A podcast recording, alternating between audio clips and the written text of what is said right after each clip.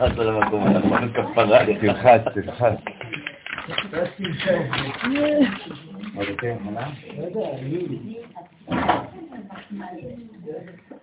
טוב, שלום עליכם. השם יחוד קדושה בריחו שכינתה.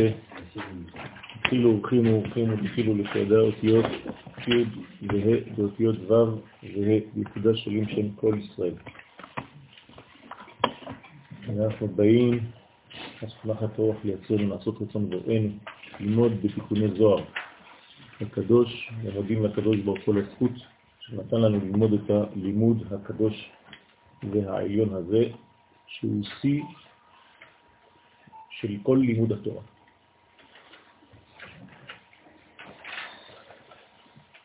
אנחנו לקראת סיום תיקות 18, יש לנו עוד אה, דף אחד חוץ מזה.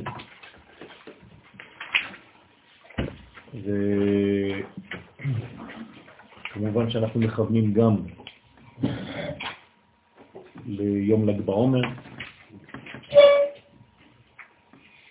שהוא בעצם היום המיוחד, המיוחס לדמותו של רבי שמעון בר יוחאי,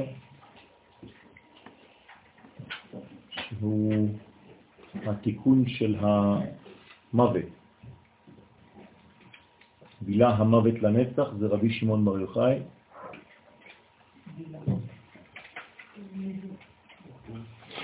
והיום שאנחנו בעצם עוברים ממדרגה של מוות לחיים, כמו תחיית המתים.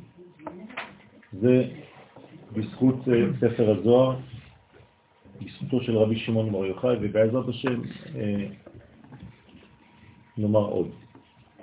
אנחנו בהמשך של החוגים, אה, כדי נשמות, שנכנסות ויוצאות אל אה, היכל המלך בהעלאת התפילה שלהם. ממשיך הזוהר ואומר ואמר עוד וכולהו בעלים וכל אלו שנכנסים להיכל המלך להעלות את תפילתם, אף קדנפקין מבי מלכה כשיוצאים מבית המלך עם מילוי בקשתם, יאבין תלת פסיען לאחורה. צריכים לפסוע שלוש פסיעות לאחור. זאת אומרת שכשאנחנו אומרים עושה שלום עם רומיו, אנחנו בעצם עושים שלוש פסיעות לאחור. כי התפילה נמצאת בעולם האצילות, זה העמידה, ולכן אנחנו צריכים לצאת לעולם הבריאה, לעולם היצירה ולעולם העשייה, ואחרי זה כבר בתחתית העשייה חוזרים לעולם הזה. זאת אומרת ששלוש פציעות שאנחנו עושים לפני כניסת לעמידה, זה בעצם שלוש פציעות שאנחנו מתכוננים כדי להגיע להצילות. העמידה, תפילת 18 נמצאת פה, ושלוש עולמות האלה, שלושת העולמות האלה הם בעצם לבושים, לבוש לעולם האצילות. אי אפשר אה, להיכנס לעולם האציות בלי הצעדים שאנחנו בפועל דמיוני, באקט סימבולי, כן, עושים שלוש ושלוש. אז השלוש של הכניסה חייבים להיות שלוש פסיעה לאחור כשאנחנו מסיימים. בסוגריים שהם כנגד שלושה עולמות, בריאה, יצירה, עשייה, כמבואר בשאר הכוונות. ולכן הפסיעות הללו זה לא סתם איזה מין אה, תנועה שחכמים המציאו, אלא זה ממש כדי להמחיש את הכניסה שלנו, ואנחנו צריכים לכוון בכל צד, באיזה עולם אנחנו נמצאים, עד שנכנסים לעולם האצילות בתחילת העמידה. כן. דלה חזרין כתפיו לגבי קוצ'ה בריחו, כדי שלא יחזרו את כתפיהם כנגד הקדוש ברוך הוא. כלומר, אסור לצאת בסיבוב. בעצם חוזרים ברוורס, יוצאים ברוורס מחדר המלך. לא נותנים לו גב. כשמכבדים מישהו, ראיתם אנשים שיוצאים מהכותל המערבי, נכון? הולכים אחורנית. לא נותנים גב, מסתובבים ויוצאים. זה בעצם רמז וסימן של כבוד. כאין תלמיד הנפטר מרבו, ככה צריך גם כן לעזוב את הרב. אסור להסתובב כשעוזבים את הרב. חוזרים אחורנית, כך אומרת הגמרא במסכת יומא, דף נ"ג, עמוד א' ועמוד ב'. זאת אומרת שזה בעצם גם כן ביטוי למדרגה שהרב נמצא בה. כי הרב, לצורך העניין כאן, עולם האצילות, זה בבחינת פנים, ואין כאן אחור. לא קיים. לכן אם אתה מסתובב, אתה סותר בעצם את מהות העניין. אז יש רק פנים בקדושה, אין אחוריים במדרגה הזאת. שמעתי פעם, אני כותבת מבינחם, שבסיני, השם דיבר במלכות וגם קשור לתפילות במלכות. כן. כן. אותו דבר, חזרו אחורנית, שלושה מילים. זאת אומרת שלוש קילומטר. ברחו מהר סיני, ברוורס. כתינוק הבורח מבית ספר, כתוב שם. כן, פחדו מהמעלה הגבוהה שהם נחשפו אליה. הוא מסיק דבריו ואומר, אז מה המסקנה? דלת דורונה חביבה קדם קודשה בריחוק, כדורונה דשכינתה, שאין דורון, אין מתנה, שהיא תפילה חביבה לפני הקדוש ברוך הוא, כתפילה שכיוון בה המתפלל להעלות את השכינה לייחוד העליון. הכוונה הפשוטה, הכוללת, את כל הכוונות, זה בעצם דבר אחד, ואת זה צריך לכוון, כולם. ומהי הכוונה הזאת? להעלות את השכינה כדי לייחד אותה עם הקדוש ברוך הוא. זאת אומרת, לשם ייחוד קודשא בריחו הוא שכינתה. שכינתה זה השכינה שלו. והחיבור הזה הוא הכרחי. כי בלי החיבור הזה, בלי הייחוד הזה ביניהם, שהאדם הוא שותף לכוונה של החיבור הזה, חז ושלום אין שפע שיכול לרדת לעולם הזה, כי כל השפע שיורד הוא רק דרך הזיווג של הקדוש ברוך הוא והשכינה. ואמר, כשאתה אומר, הקדוש ברוך הוא והשכינה, אתה מתכוון התירמפים שבאצילות עם המלכות כן, כן. ואמר, זכאין אינון דרועין דסלקין לה לגבי, אשרי לאותם הזרועות שמעלים את השכינה לזעיר אנפין. זאת אומרת שהזוהר כאן מכבד את כל החלקים ששותפים לזיווג הזה. אז אפילו הזרועות, כלומר כל הזרועות זה לאו דווקא הזרוע שלי, כמו שאומרים בעברית, זרועות הביטחון. כן? זאת אומרת, כל המנגנונים שיש לנו. אז כל מי שפעל בשביל הדבר הזה, אומר הזוהר הקדוש, אשרי חלקו. מה זה אשרי? מאושר. זאת אומרת שהקדוש ברוך הוא מחזיר עושר לאותן מדרגות, הקדוש ברוך הוא לא מקפח את השכר של שום בריאה, והוא יודע בדיוק איפה נמצא האדם ומהי הכוונה שלו בזמן שהוא עושה את מה שהוא עושה. כן? אם זה בכוח, בהכרח, בלי לב, כן? או אם זה עם לב, וכל הרצון שלו זה לחבר את העניין הזה כדי להביא שפע. לא מדובר כאן על הרגשה פרטית שלי או לא שלי. אם אני מבין, לא מבין, רוצה, לא רוצה, כל זה זה סתם דברים של אגואיסטים. אנחנו כאן מדברים על השפע שיורד בשביל העולם כולו. לא אכפת לנו ממה שאתה מרגיש באופן פרטי כמעט. וכל האנשים שנכנסים באופן פרטי להרגשות כאלה ואחרות, הם לא מבינים את התוכן העליון של החיבור הזה, שהוא בעצם לצורך האומה, לצורך עם ישראל, לא לצורך האגואיזם שלי, של עצמי. אז צריך פחות להיכנס לרבדים האלה, כן?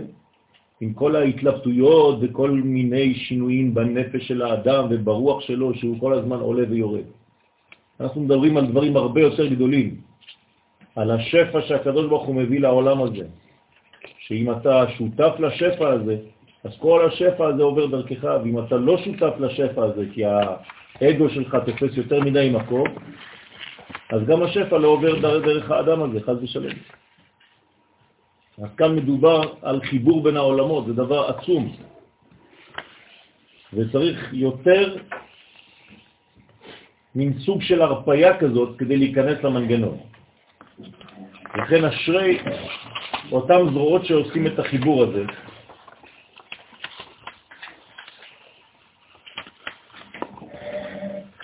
בתפילין על ידיי הוא ועל רשי הוא. רשי הוא. זאת אומרת, עם התפילין, על ידי מצוות הנחת התפילין על ידיהם ועל ראשיהם, ועל ראשם. זאת אומרת שהתפילין הם גם חלק מהדבר הזה, של הזרועות, כן, זרועות הקישור, זרועות החיבור, זרועות הייחוד. אז uh, המצווה של התפילין היא עוד ביטוי חזק מאוד לקשר כן, ללפות בעברית זה לקשור, לעטוף, כן, תפילה ותפילין זה אותו דבר. לא אומרים תפילין של יד, אומרים תפילה של יד. זכאין עינון רגלין וגופה וידין וכל עבר ועבר, אשרי לאותם הרגליים ולאותו הגוף ולאותם הידיים וכל עבר ועבר שבעצם היה חלק פעיל בדבר הזה, כל חייל בזיווג הזה. רוצה לומר אשרי האדם שמקיים כל המצוות השייכות לכל עבר ועבר, וכוונתו בבה סליק דורונה לקודשא בריחו, שעל ידי מצוותיו, זאת הכוונה הכללית, השכינה נקראת מתנה טובה כנ"ל, תעלה לזעיר אנפין, לסוד האיחוד. אני צריך לכוון רק דבר אחד. עכשיו אנחנו לומדים תורה, כוונה שלי אחת, להביא חיבור בין הקדוש ברוך הוא לבין השכינה. זהו, זה מה שצריך בעולם, לא צריך יותר מזה. ברגע שיש את החיבור הזה, כל השפע שיורד לעולם הזה לא יורד בצורה אחרת. רבותיי, אין אפשרות אחרת. הקדוש ברוך הוא לא נותן דברים מלמעלה, סתם זורק, משפריט עלינו דברים. כל מה שבא זה בא מהמלכות. כלומר, היא יולדת. הצורה שלה זה ללדת שפע. אבל כדי ללדת היא צריכה להיכנס להיריון, וכדי להיכנס להיריון היא צריכה להיכנס לייחוד. ומי גורם לייחוד? אנחנו. שום דבר לא יורד לעולם הזה בשום תחום בעולם בלי שזה יעבור דרך הזיווג שמביא הריון, שמביא לידה. לכן כל מדרגה הקטנה שביותר, אני צריך לכוון בשביל זה. לא חשוב מה אני עושה. אם זה בקודש ואם זה במש... נראה לי פחות קודש. זה אותו דבר. עד כדי כך שאני צריך לכוון ולהדריך את החיים שלי, שגם כשאני הולך לקנות חולצה חדשה, אני אומר לשם ייחוד קודשה בריחו. דלת דורונה חביבה קדם קודשה בריחו, כדורונה דשכינתה. שאין דורון, אין מתנה חביבה לפני הקדוש ברוך הוא כמו המתנה הזאת של השכינה, זכאה הוא עבר דעביד במצווה לקודשא בריחו. אשרי הוא העבר העושה בו מצווה לקדוש ברוך הוא. כלומר, כל חלק מאיתנו שפעיל בדבר הזה, שותף, אשרי חלקו. והוא בריא יותר. זאת אומרת שאני מבריא את האיברים ששימשו לאותו חיבור. למה? כי זה עוד שלב.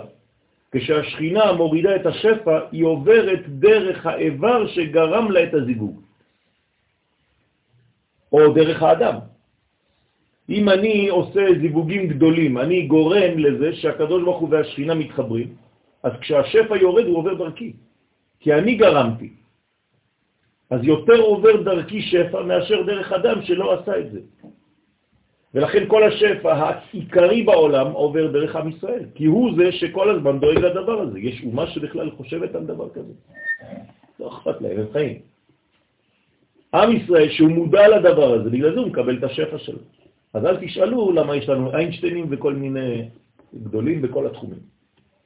ברוך השם, כי אנחנו גורמים לזיווג בין הקדוש ברוך הוא לבין השכינה. לכן כשהשכינה יורדת לעולם הזה בשביל השפע של העולם, אותה ברכה עוברת דרך עם ישראל, כי הוא בעצם השליח העיקרי.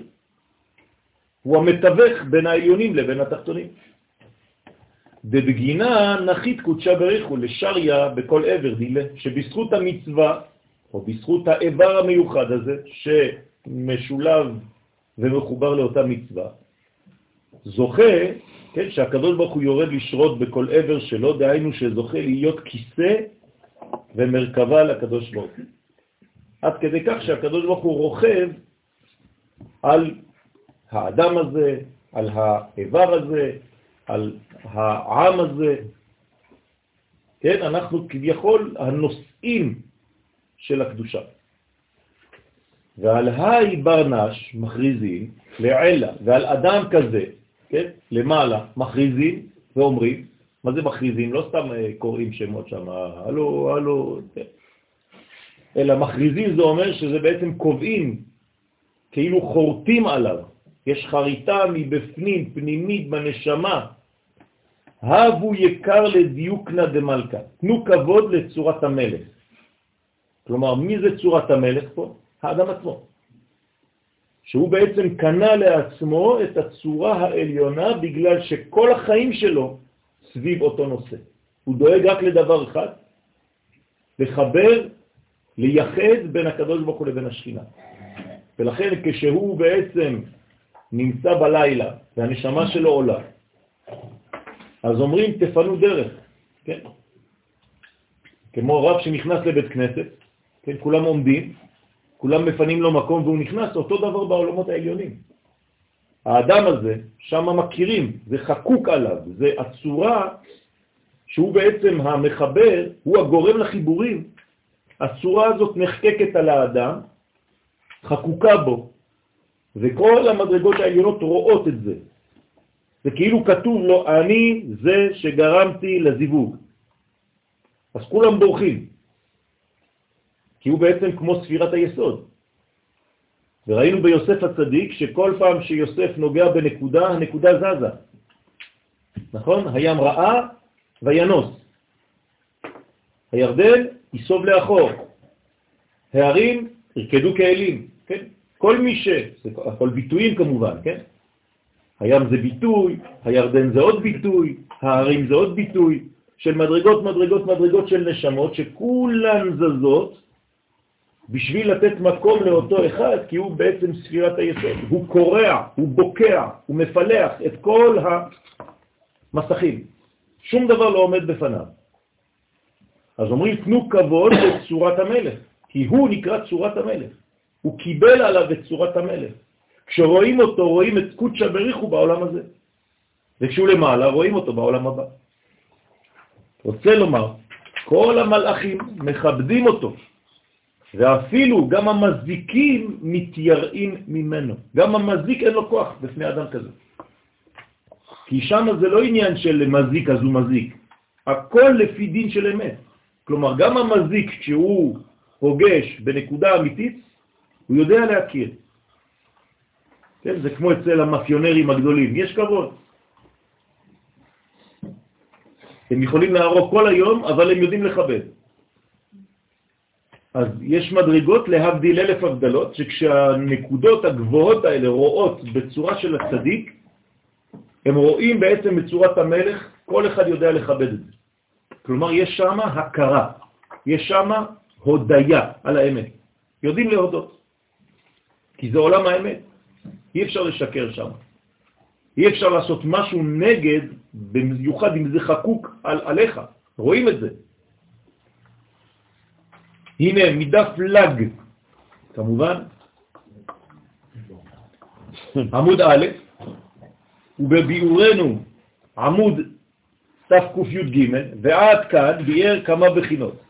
כלומר, אנחנו עושים סיכום של כל הבחינות שנכנסו ויצאו. אתם זוכרים?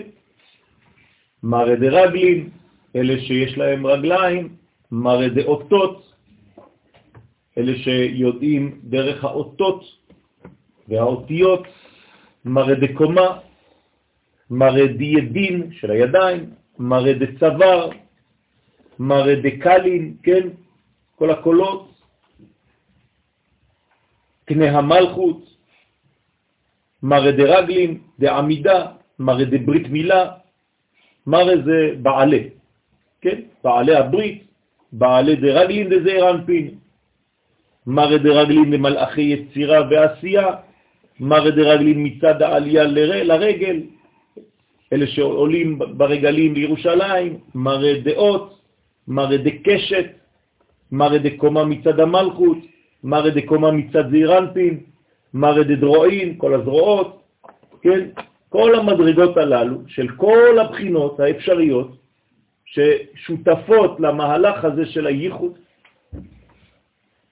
דע שבתשלום המאמר בתיקוני זוהר חדש, מבוארים עוד הפעם בחינת מראה דדרועין, ונוסף עליהם שם מראה דפומה, כן, בעלי הפה, מראה דאנפין, מראה האף, מראה דעינים, כלומר בעלי העיניים, ומראה דאודנין ומראה האוזניים, בעלי האוזניים. כל אלה מדרגות מדרגות, כמו אצל האדם, כל מה שציינתי עכשיו אלו מלאכים, נכון? האוזן זה מלאך שלי. העיניים שלי זה שני מלאכים שלי, של יואל. אני משתמש במלאכים שלי. כן, יש לי מלאכים, כל זה זה מלאך, כל דבר כזה זה מלאך. אני, המציאות הפנימית שלי משתמשת ושולחת מלאכים. נכון? אני משתמש במלאכים שלי, אני רוכב על אותן מדרגות. הנשמה שלי כדי לבוא עכשיו לשיעור, היא רחבה על כל האיברים האלה. וכל כולי רחב על רכב אחר. זאת אומרת, כל המדרגות משמשות לזה. כלומר, גם לרכב שלי בחוץ יש זכות. בגלל שהוא שימש לדבר הזה. ולכן הקדוש ברוך הוא לא מקפח שום דבר. אתם צריכים להבין שזה הולך רחוק, רחוק, רחוק. הנה. ובעניין המשך המאמר הזה, הנה ב... לא יודע מה, נתפס כאן עוד מאמר ארוך, בדרך רמז אולי. וקיימו כאן הדרך האמת, אמנם מדפוסי קושטה והלאה הושמט מאמר זה, ומכאן נקבע בתיקון ס"ט, פה יש איזה ביאור למה, האם החלק הזה שייך למדרגה הזאת, כי הרי מצאנו את הזוהר בצורות לא מושלמות לפעמים, לא שלמות. אז צריך לדעת לעשות חיבורים בין מדרגות למדרגות. חסרים לנו גם ספרים, הכל, לא הכל נמצא. אכן הכיסא מלך, וכן אנחנו לא נלאה אתכם בכל הפרטים כאן, אבל אנחנו בעצם ממשיכים ומתחילים מאמר חדש. אז תיקחו רק את הקטע שלפני וזה שאמר. להבין את המאמר הבא, בעזרת השם, נקדים מה שכתב האריזל במבוא שערים, שער ג' דע כי החסד דעתיק, כן, החסד של עתיק יומין, עתיק, להזכיר לכם, זה, איפה זה עתיק? חלק כן, התחתון מה, של מה, איזה כתר? מה, איפה הוא? חלק תחתון של הכתר. החלק התחתון של הכתר? לא, החלק העליון של הכתר. כלומר, יש לנו פה כתר באצילות, החלק העליון שלו נקרא עתיק יומין, והחלק התחתון שלו נקרא אריך, אנפין. בסדר? לא, לא קשור. רדלה זה מלכות באין סוף, באדם קדמון. כן? אנחנו פה באצילות, אנחנו לא מדברים על העולם שלמעלה, שנקרא את. בסדר? עתיק זה לשון להעתיק, כמו בעברית, להעתיק. כן? מה זה להעתיק? להעתיק זאת אומרת להביא מה שהיה למעלה, למטה. אז עתיק הוא מעתיק בעצם את מה שהיה לפני, הוא מעתיק אותו למטה. לכן העתיק שייך למלכות באק. שעכשיו הוא מעתיק את זה להיות קטר באצילות. לכן, החסד עכשיו, בתוך העתיק הזה יש עשר ספירות. אז החסד, הנקודה שנקראת חסד שם, המלובש תוך הכתר באריך אנפין, נכון? זה מלובש. החסד וכל המדרגות של עתיק מלובשת בכתר של אריך אנפין, כן? ואיך נקרא אריך אנפין בשם אחר? אוויר טהור. בארמית אווירה דחיה. בסדר? אז הכתר של אריך אנפין נקרא אווירה דחיה. והגבורה דעתיק, המלובשת בתוך המוח הסתימאה דאריכנפין. בתוך אריכנפין יש עוד מדרגה שנקראת מוח סתום. אז יש אוויר טהור ומוח סתום. באוויר הטהור מתלבש החסד של עתיק, ובמוח הסתום הגבורה. מהאוויר הסתום הזה, מהגבורה, יוצאות השערות. בסדר? השערות זה שערות הזקן, זה יוצא מפה, מהגבורות. מה זה אומר מוח סתום? מוח שהוא בעצם חתום, שאי אפשר בכלל לחדור אליה. זה מין אה, מדרגה כל כך פנימית, ששום שכל לא יכול להיכנס אליה. רק יוצאים ממנה אינפורמציות. כן? אי אפשר לפע... לפענח את הסוד הפנימי הזה, אבל ממנה יוצאים, וזה נקרא בעצם הדינים. מקולות מים רבים אדירים משברי ים, כן? אדיר במרום אדוני.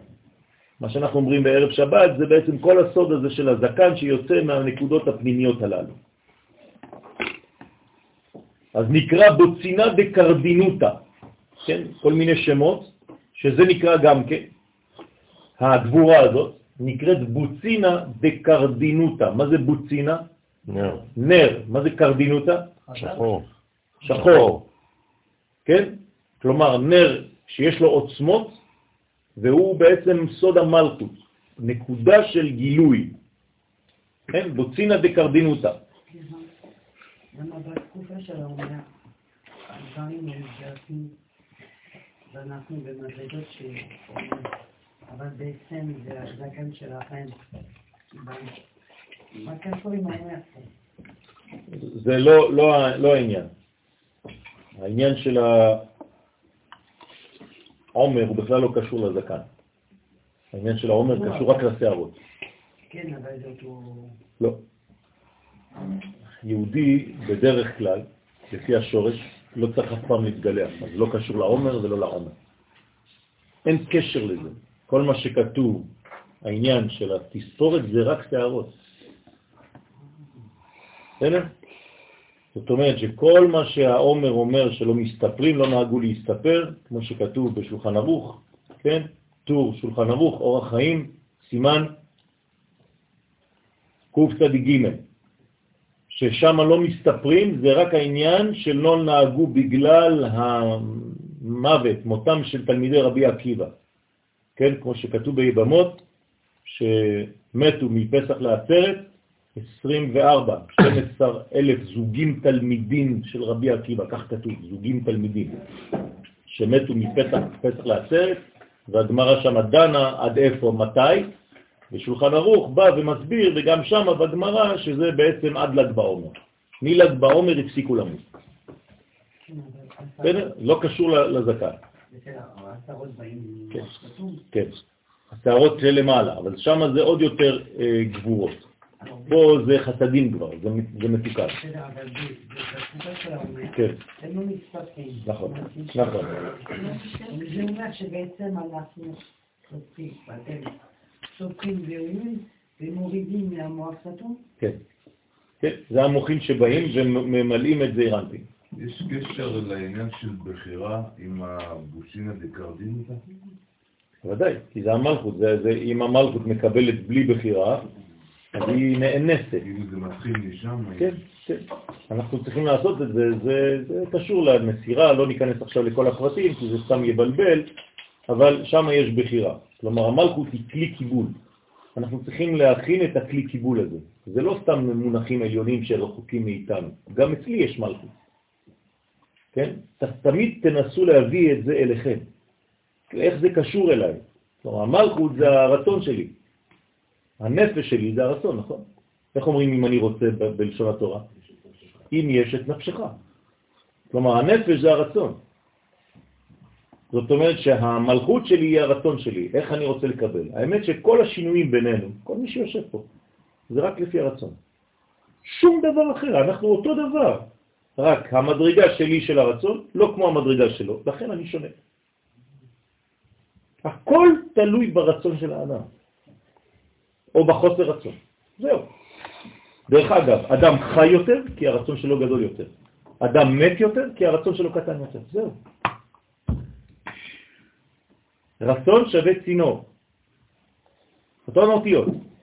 כלומר, כמה שאתה רצון, כמה שאתה צינור טוב. כמה שאתה פחות רוצה, נמאס לך מהכל, אז הצינור שלך הופך להיות סגור. זהו. או פתוח או סגור, נגמר. אין יותר. סליחה, אה, בפשוט, היום הייתי קצת בים, מסתכלת ככה, ואני רואה שלוש דברים שאני רואה כל יום, מים, אוויר ושמש. זה באמת אה, פשוט, אבל זה עשה לי כמו כלי. מים אפשר לתפוס, אש אפשר לקחת, והאוויר גם אפשר לתפוס. רק מה שקשור לעשייה זה חול. זה המלכות, זה הכלי. ורק בזה אפשר לנבור. נכון, נכון. נכון. לכן רבי שמעון בר יוחאי טמן עצמו בחול. מה אכפת לי לדעת פרטים כאלה? אומרת הגמרא במסכת שבת דף ל"ג, עמוד ב', שרבי שמעון בר יוחאי ובנו חפרו חור באדמה, בתוך החול כתוב, וטמנו עצמם עד הצוואר ולמדו תורה. זה אומר שרבי שמעון בר יוחאי, המגמה שלו זה להביא את הקודש לחול. תרתי משמע. ולא סתם לחול, אלא בתוך החול. זאת אומרת, במערה, בתוך החורים של האדמה, כלומר במדרגות הנמוכות ביותר של המציאות, ושם רבי שמעון בר יוחאי מגלה את הקודש. זה הסוד שלו. ובאמצע, בין הקטר והחוכמה, דאריך אנפי, יש מוח סתום הנקרא אווירה עילאה. כן? אז באמצע, בין הקטר לבין החוכמה של אריך,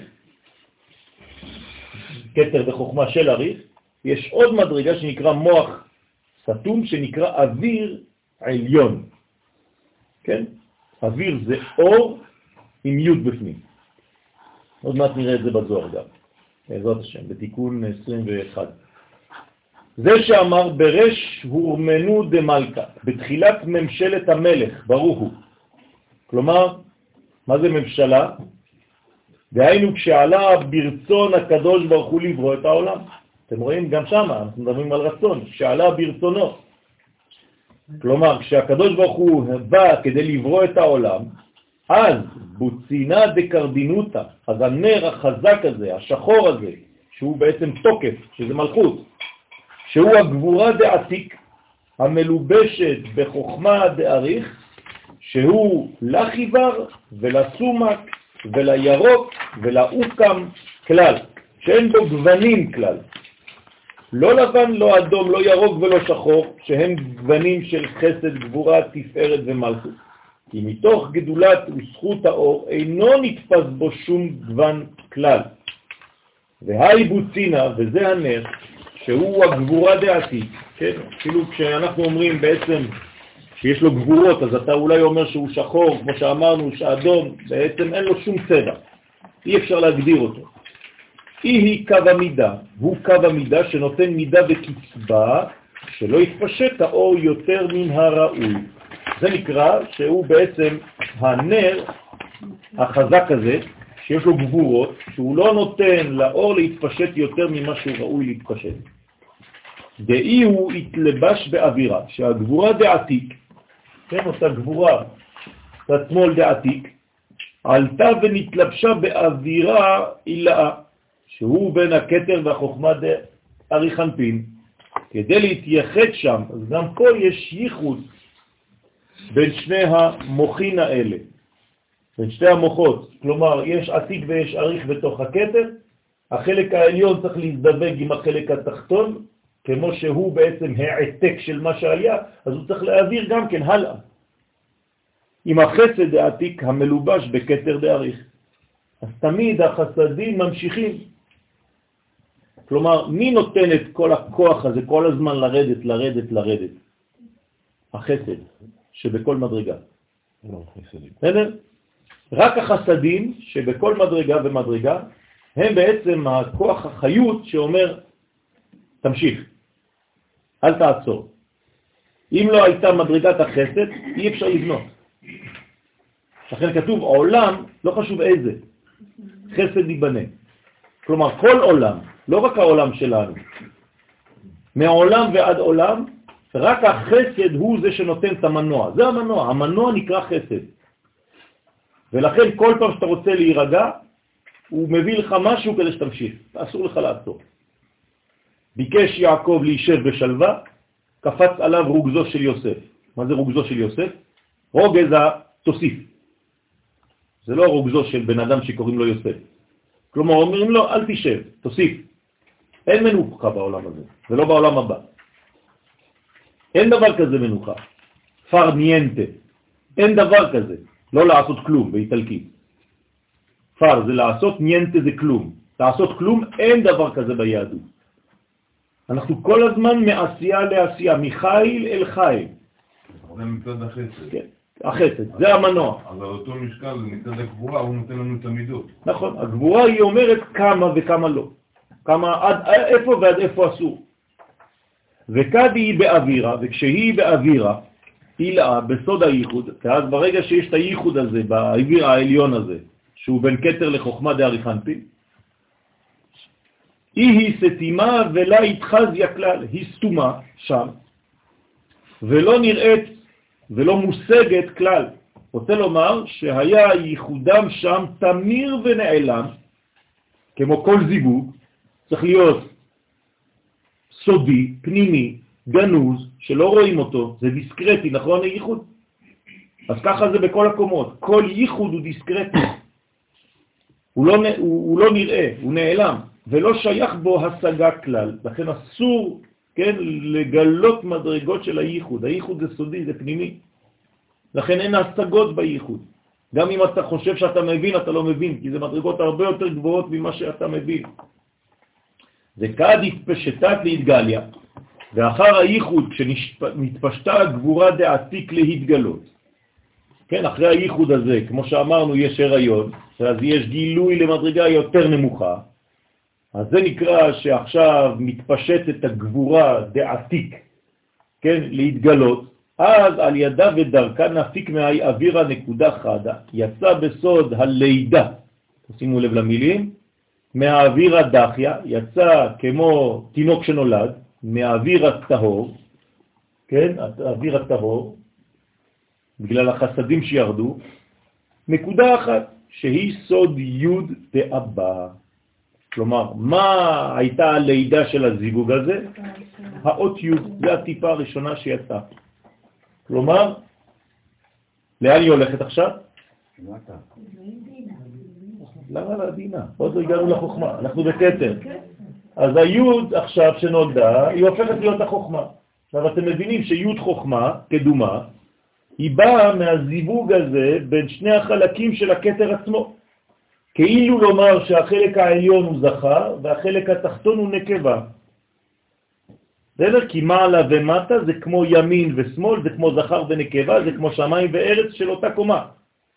ולכן נולד משמה החוכמה שהיא הופכת להיות בעצם אחר כך בספירות חוכמה דאצילות. היא נקראת בפרצוף אבא.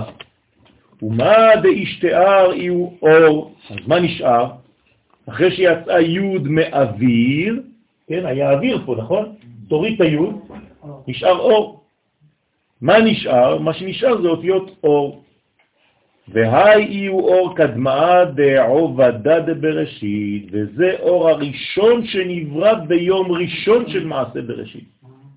ויאמר אלוהים יהי אור, זה זה.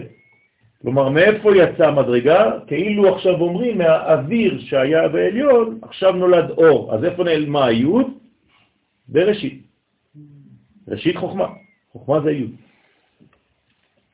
כלומר, כשהמילה הראשונה בתורה, ואנחנו מדברים על תיקוני זוהר, זה הכל על בראשית, לא לשכוח. זאת אומרת שאנחנו מדברים בסופו של דבר על המילה האחת, על בראשית. ובראשית מה זה? חוכמה. נכון? ראשית חוכמה יראת השם.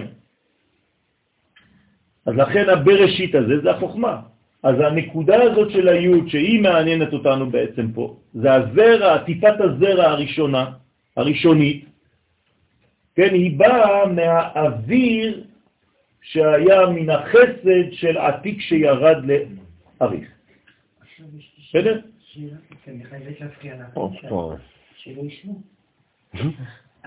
או, אתה יודע, בישראל אומרים שיש היהודי. כן. האוויר של ישראל. זה שיש יהודי. לא של ישראל, של ארץ ישראל. ארץ ישראל. כן.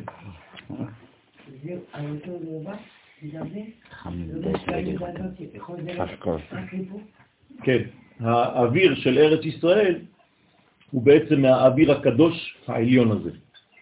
יש ערובה שמיני בירושלים, כן, אומר אה, חסד לאברהם בנהר י"ב, שמה שיש איזה מין ערובה שמקשרת בין ירושלים, בין הר הבית, לבין העולמות העליונים. שמה זה הקשר בין העולמות. כלומר, אם היו לנו משקפיים נכונים, היינו צריכים לראות מעל הר הבית צינור שמקשר. כל השפע יורד משם ישר אל הר הבית, ומשם מתפשט לארץ ישראל, ומשם לכל העולם כולו. עכשיו, הקשר הזה הוא זה שמביא את האוויר הטהור הזה לקדושתה של ארץ ישראל. לכן אווירה בארץ ישראל מחכים, כי זה הסוד הזה של החוכמה עם האוויר. נכון. הדאו דכתיב, הצינור הוא תמידי. אוי ואבוי אם הוא לא היה תמידי. כן? הוא אף פעם לא נגמר, הצינור הזה, גם כשעם ישראל לא נמצא. בסדר? זה אומר זה ההבדל בין פה לאומות אחרות. למקומות אחרים, כן. זה אומר, יש להם אור בשביל לחיות, אבל אין להם את האוויר הזה. נכון. הם מקבלים שיעורים, דירקט, מארץ ישראל. הייתי אומר ששם זה הפקר. כן. כלומר, ההנהגה, הקדוש ברוך הוא מנהיג את העולם, נכון? איך הוא מנהיג? לא באותה עוצמה בכל מקום. לפי המקום, העוצמה של ההנהגה שונה. בארץ ישראל זה השגחה פרטית, וככל שאתה מתרחק זה הפקר. על פי הכלים. נכון, לפי הכלים האור, היחס משתנה. מה זה הכלים? רצון, עוד פעם. בסדר? זה אותו דבר. כלומר, ככל שאתה מתרחק מארץ ישראל, הרצון שלך חלש יותר. כי הצינור חלש, אותו דבר. בסדר? אז בארץ ישראל הרצון הכי חזק. כלומר, הישראלים, התכונה של ישראלי ממוצע ברחוב, אין בן אדם בעולם שרוצה יותר ממנו, הוא רוצה הכל. ככל שאתה מתרחק אתה רוצה פחות, גם פחות לעבוד, פחות זה. ככל שאתה מתרחק, כמה שיותר לעשות פחות, זה הכי טוב. פה רוצים לאכול הכל. לכן העצבנים כאלה, זה עצבנות בקדושה, בשורש זה קדושה, רק שלא יודעים איך להכיל את זה, בגלל זה קשה לחיות. כן? וככל שאתה מתקרב, גם כן, אותו דבר, ההבדל בין ירושלים לבין אה, תל אביב, זה אותו דבר. כן? ירושלים, אתה מרגיש את הזרם הזה, כשאתה הולך לחוף הים, ברעננה, בנתניה, הרבה יותר שקט. העוצמה זה ככה, ובתוך העיר העתיקה בירושלים עוד יותר חזק, כן? והכל הולך ביחד, כן? גם כדי למצוא מקום לחנות. זה אותו דבר, זה הכל עצבים או בחוץ והכל כיף יותר ושקט יותר בחוץ. מה זה אומר? שהמתח הוא הרבה יותר חזק בגלל שאתה בעצם נוגע יותר ויותר בקדושה. כשהיה בהר הבית, בית המקדש, כשאתה נכנס לבית המקדש, לקודש הקודשים, המתח שם הוא גדול מאוד. כן, זה ממש המתח של האהבה בין הקדוש ברוך הוא לבין עם ישראל. כן, אבל סליחה, ליד הים התשוקה יותר חזקה. לא, זה לא אותו דבר. לא. זה לא אותו דבר. שם זה, זה רצון רחוק, זה לא רצון שאתה בוער בו, שורף אותך מבפנים. בירושלים קשה לחיות. כן? יש הרגשה של אה, חוסר שקט. הרבה אנשים, אה, כן, מרגישים את זה בירושלים, כן. ככל שאתה מתרחק אפילו פה בכפר, אז יותר שקט מירושלים, מבחינה עוצמתית פנימית. רק שאנחנו, יש לנו ייחוד אחר, שאנחנו בעצם מקשרים בין יריחו לבין ירושלים, שזה פה הקשר של האף. כן? מה? כן, נכון, נכון. יש לנו פה מדרגה, כתוב בגמרא, כן, על, על האזור הזה. הרבה דברים. שהכבשים, העזים היו מתעדשות ביריחו, מהריח של הקטורת בבית המקדש. הדאו דכתיב, וזה שכתוב, ויומר אלוהים, שהיא הגבורה דעתית, כן, ויומר אלוהים, עכשיו אנחנו בבראשית. נכון, כתוב ויומר אלוהים יהי אור? אז מי זה ויומר אלוהים הזה? האלוהים הזה שם זה גבורות, נכון? שם אלוהים זה תמיד גבורה. אבל עכשיו אנחנו מבינים על איזו גבורה מדובר, גבורה דעתיק. כלומר, ויומר אלוהים זה גבורה דעתיק, הנקראת אלוהים. מה היא אמרה? יהי אור. פירושו, יהי יוד אוויר, כלומר, יהי אור זה יוד אוויר. כלומר, יוד שהוצאת מן האוויר, כדי שיהיה חוכמה בפני עצמו, דהיינו שתצא אות יוד, כן, אומרים יוד אבל זה יוד, מאוויר, ואז נשאר אור, כמו שכתוב, ויהי אור. ורזה דא לחכים ליבה יתמסר, וסוד זה נמסר רק לחכמי לב. רק הם יכולים להשיג הסוד הזה. זאת אומרת, גם מה שאמרנו עכשיו, זה הפשט. צריך להבין מה זה אומר מבפנים. זאת אומרת שדווקא ברגע שאתה בעצם רוצה אור, זה אוויר, מה זה אוויר? זה אור עם יוד. כלומר, אור שמלובש בו, מלובשת בו חוכמה. זה נקרא אוויר. לכן אווירה בארץ ישראל מחכים, זה אור שיש בתוך האור הזה גם יוד של החוכמה הקדומה. זה נקרא אוויר. זה גם חנוכה. כן, כן, זה הרבה, כל מה שקשור לאור, נכון. זאת אומרת שהמדרגה הזאת היא מושגת רק במקום של אצילות. כלומר, במקום גבוה. כי אצילות בערכים זה חוכמה, נכון? בספירות. אצילות זה חוכמה, זה אותו דבר. כן, בריאה זה בינה. כן, יצירה זה זעיר אנפין, ועשייה זה מלכות. אז האצילות זה חוכמה. כלומר, האצילות אם הייתי צריך לתת לה אות, זה היוד. כלומר, מאיפה יצא היוד של אצילות? מהאוויר של האוויר הטהור שהיה באריך שבא מהזיווג עם עתיק. בסדר? זאת היוד הגדולה, הפנימית, הגנוזה, הראשונה, טיפת הזרע של כל העולם הזה. העולם הזה מתחיל באיזו ספירה? חוכמה. נכון? כל הבריאה מתחילה מחוכמה. איך אני יודע?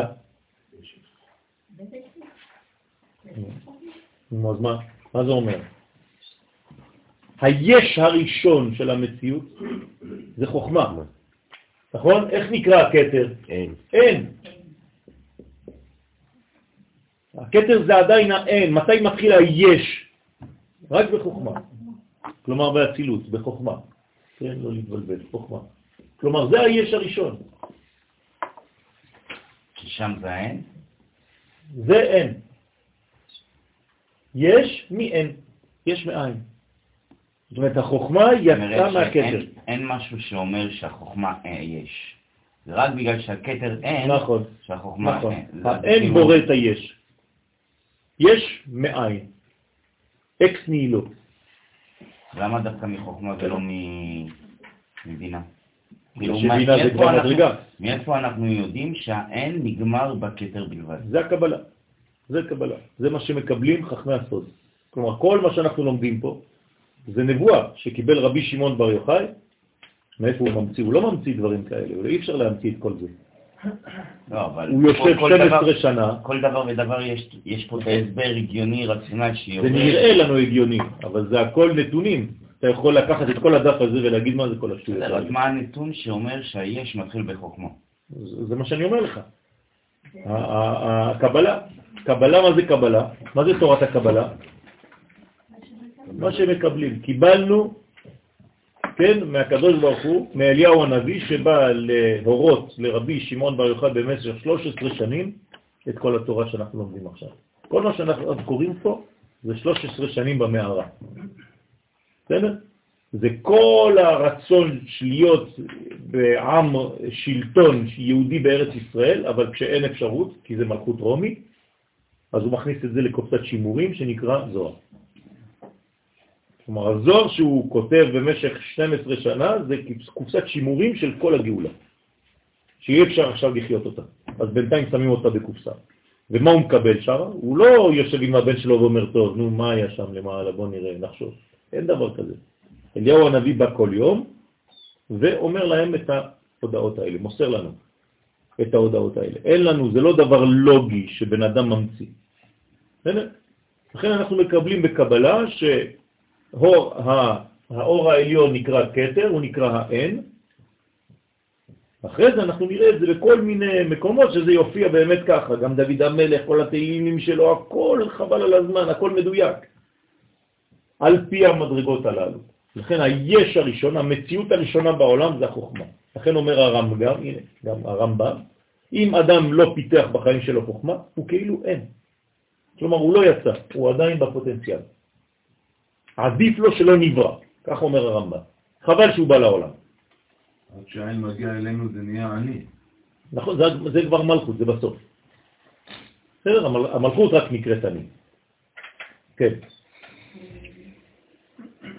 למדתי שאליהו הנביא זה לא בן אדם, זה דרגה. זה כן.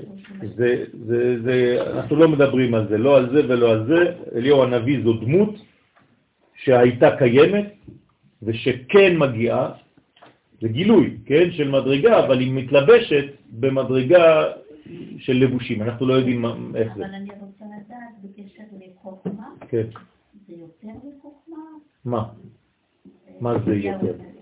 אה, אה, אין, אליהו הנביא זה לא מדרגה אה, אה, בפני עצמה שהיא ככה מנותקת. אליהו הנביא זה פונקציה, והשיב לב אבות על בנים ולב בנים על אבותם. מה זה אומר? כוח של חיבורים. כלומר, אם תרצי לתת מדרגה לאליהו הנביא, זה יסוד.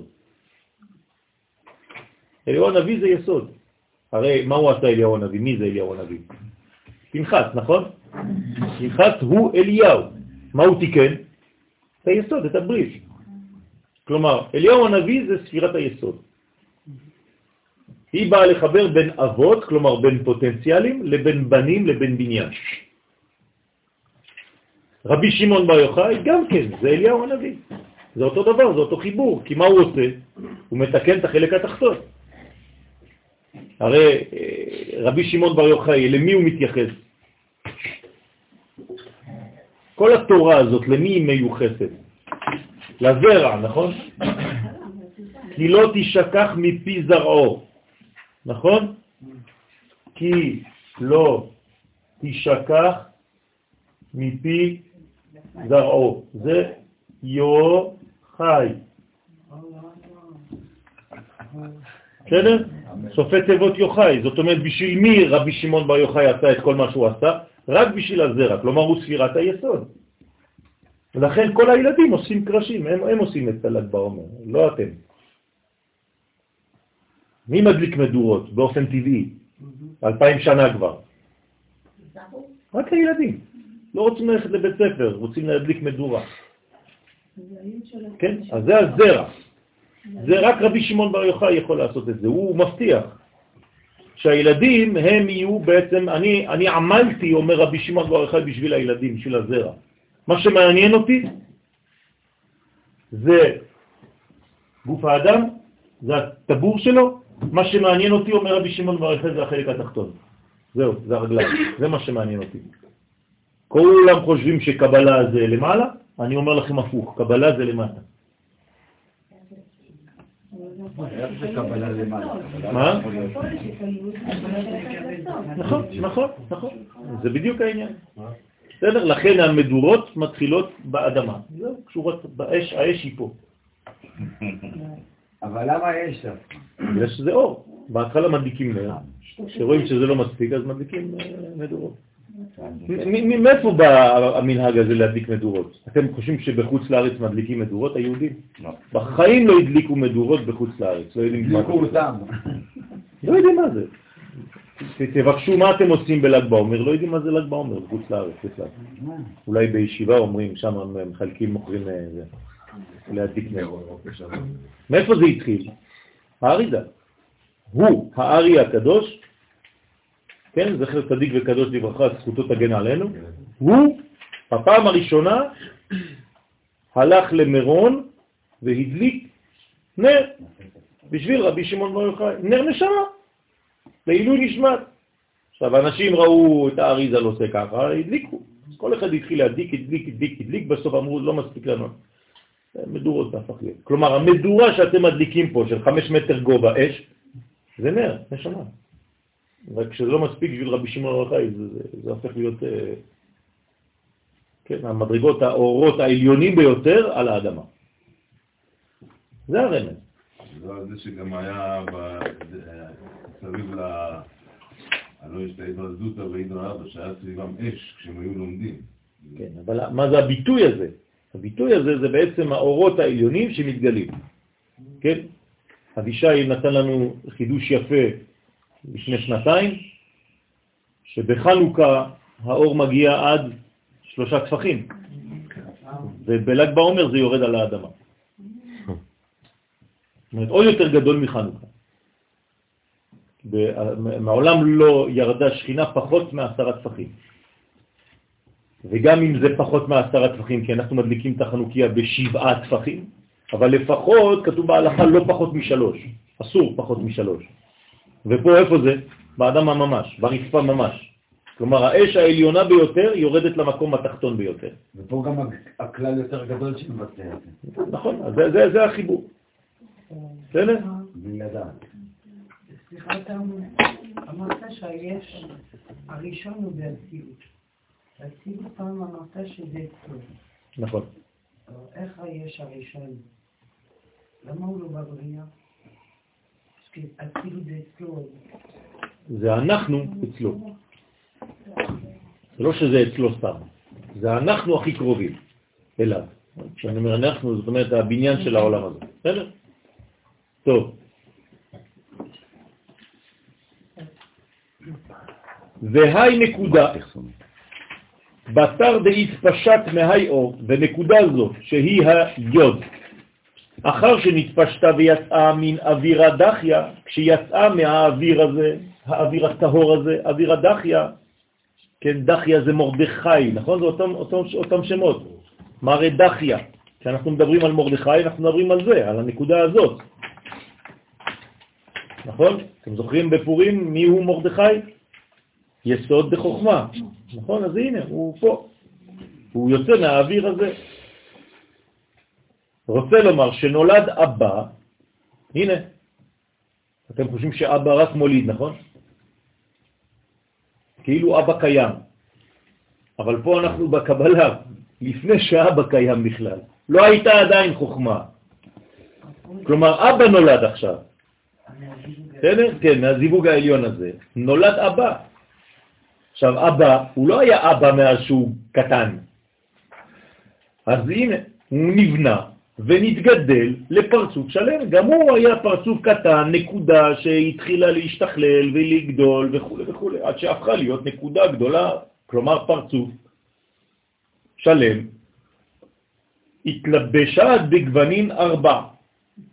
עכשיו, איך הוא, קודם כל הוא צריך להיות י', כי י' כמה זה בגמטריה? עשר, כלומר הוא חייב להיות כולל את כל מה שיבוא אחר כך. אחד. הוא חייב להיות באחדות, כן? שלמות. אם אין לו את עשרה, כן, עשר מדרגות, אז הוא לא שלם. ולכן, אחרי זה הוא מתלבש בארבעה גוונים, בהיכלה עילה, אז מתלבש הבא, עם ארבע גוונים שבו, שהם ארבעה מוחים, חוכמה, בינה, חסדים וגבורות.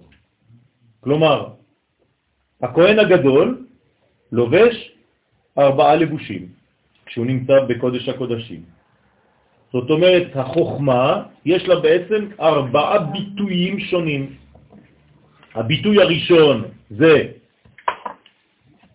חוכמה בעצמה, זה הלבוש הראשון שלו, הגילוי הראשון שלו. הביטוי השני שלו זה בינה, הכל בא ממנו, נכון עכשיו? ברגע שנתנו לו את הייחודיות הזאת, מלבישים עליו, מה זה מלבישים עליו? דרך הלבוש הוא יתחיל להתגלות. אז כמה לבושים, כמה גילויים יש לו? ארבעה גילויים. חוכמה, בינה, תפארת ומלכות. כלומר, כל הקומה השלמה. סליחה? למה אין דעת? לא צריך, זה, זה אותו דבר. תפארת זה, זה, זה דעת, כן? זה כמו הרבה לבושי לבן של שבת. נכון. ובינה חסדים וגבורות בהיכל העליון, ושואל, ומה היא ומה היא היכל העליון? מה זה ההיכל העליון הזה? אמר, אז הוא עונה, בית של בראשית. כלומר, כשאתה רואה את הבית של בראשית, כן? היא בעצם, זה, זה הבניין שבו, כן, יש את הנקודה הזאת הפנימית. היוד נמצאת שם בפנים. בסדר? זה ההיכל, זה הארבון הראשון של המלך בכל העולמות, של בראשית, שהיא הבינה, נעשית בית לאבא. כלומר, בית פה זה כבר בינה, כי זה שתיים, אמרנו שהחוכמה היא האחד. אז איפה האחד? הנה הוא פה בפנים. האחד מתלבש כבר בשתיים. כלומר, אחד ושתיים. זה עולם של אחדות ועולם בינארי. כן? זה קודים. זה, זה 0, 1 ו-2. אז ה-0 זה כתב, ה-1 זה חוכמה ו-2 זה בינה. אז ה-1, האחדות האלוהית, אחת דיבר אלוהים, 2 זו שמעתי. בסדר? כן. 0.2. אתה רואה? קווי זהב. מאוד חידוש. לכן זה הבית לאבא. ועלה איתמר, ועליה נאמר, בחוכמה ייבנה בית. כלומר, זה לא הבית שמתחילה, הבית זה הבית, אבל מי בנה את הבית הזה לעצמו? החוכמה עצמה, היוד. כלומר, היוד שבפנים הבית קדמה לבית, רק היא צריכה להתלבש בתוך בית. הבית זה כמו לבוש שלי, נכון? יש לי חולצה, אבל היא קרובה אליי, ויש לי בית, הוא עוד יותר לבוש מקיף. אז לכן בחוכמה ייבנה בית. כלומר, איך בונים בית? בחוכמה. מי שאין לו חוכמה לא יכול לבנות בית. לא, בונה בית לא חכם. בסדר? כלומר, אם אתה לא חכם, לא תהיה לך בינה. כי בית זה בינה. בסדר? הבינה זה לא סתם נולד, זה נולד מהחוכמה. כלומר, אדם שהוא חכם, הוא גם יש לו אחר כך בינה. בסדר? כי זה הלבוש. אם הוא לא יודע להתבטא, אם הוא לא יודע להתגלות, אז החוכמה שלו היא אינה חוכמה פועלת, היא לא כמו חוכמה של הקדוש ברוך הוא. הקדוש ברוך הוא נאמר עליו, כולם בחוכמה עשית. נכון? זאת אומרת שאם אתה לא במדרגה הזו, אז יש לך בעיה. אז החוכמה האמיתית, איך אתה מגדיר אדם חכם? בגילויים שלו, לפי הגילויים שלו, לפי הבינה שלו. אני לא יכול להבין שום דבר בנקודה. נכון? בנקודה אין מה להבין, נקודה זה אין סוף, נכון? זה לא. זה, זה יכול ללכת לכל הכיוונים נקודה, נכון? מה אני יכול לצייר מנקודה? הכל. אז אי אפשר לתפוס כלום. איפה אני כן מתחיל בעצם אחיזה? בבית. כן, בנקודה השנייה.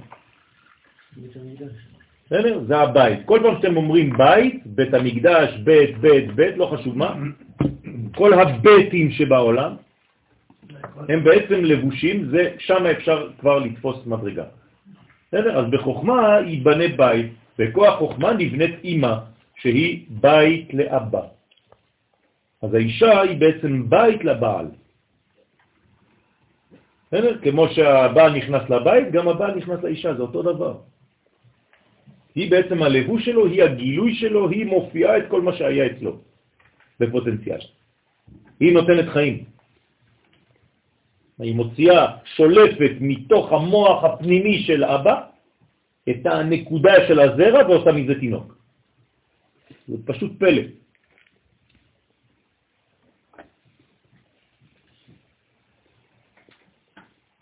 טוב, אחרי זה יש פה עוד אה, מדרגות, לא ניכנס לכל העניינים. וזה שאמר, למטה, ורזה דהי נקודה, וסוד נקודה זו של י' דאבא,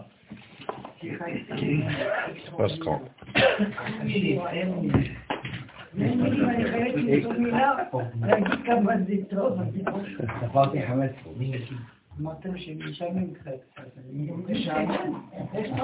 שמעתי שאמרתם שהשיעור הזה משעמם. הנה, עכשיו זה מה שהיא אומרת. אמרו לי טוב שבאת, זה קצת אה. עושה. טוב, תדעו לכם רבותיי, ש...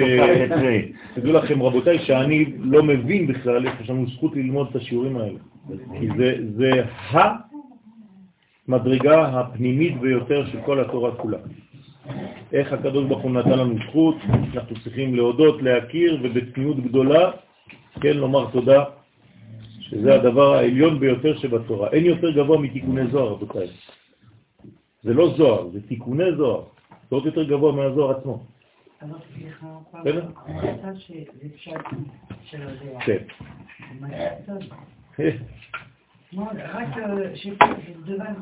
דובדבן. דובדבן. זה שם, מעבר לכביש.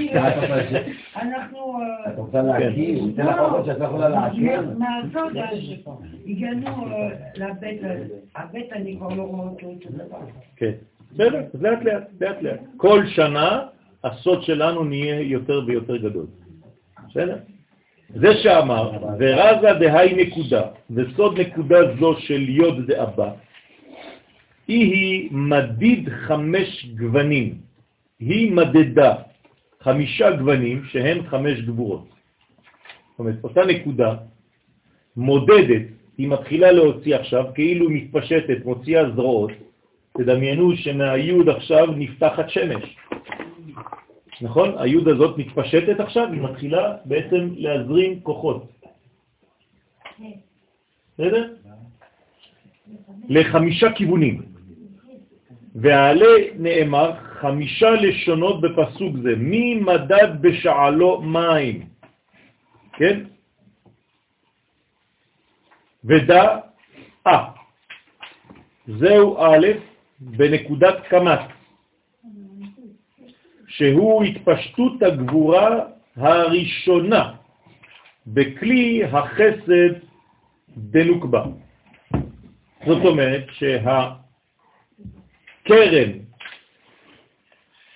לוריון, הראשון, הקרן הראשונה שמוציאה החוכמה, זה בעצם א' אחת בנקודת קמת.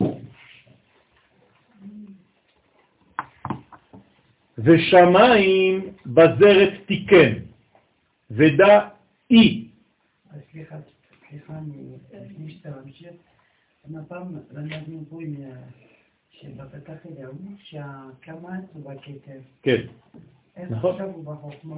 בגלל שגם בחוכמה יש כתר חוכמה, בינה ודעת. כל מדרגה יש לה עשר מדרגות. בסדר?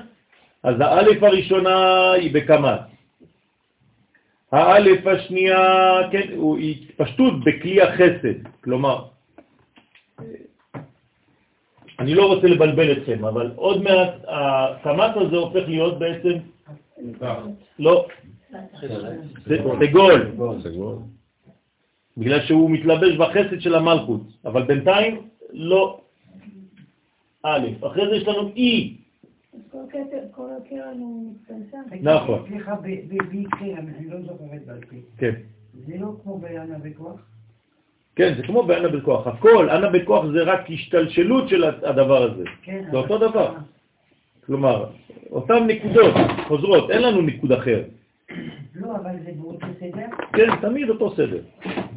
לכן, שמיים בזרת תיקן, ודאי זה א', תשימו לב, היה צריך להגיד בנקודת חיריק, אבל פה הוא אומר בנקודת צרה.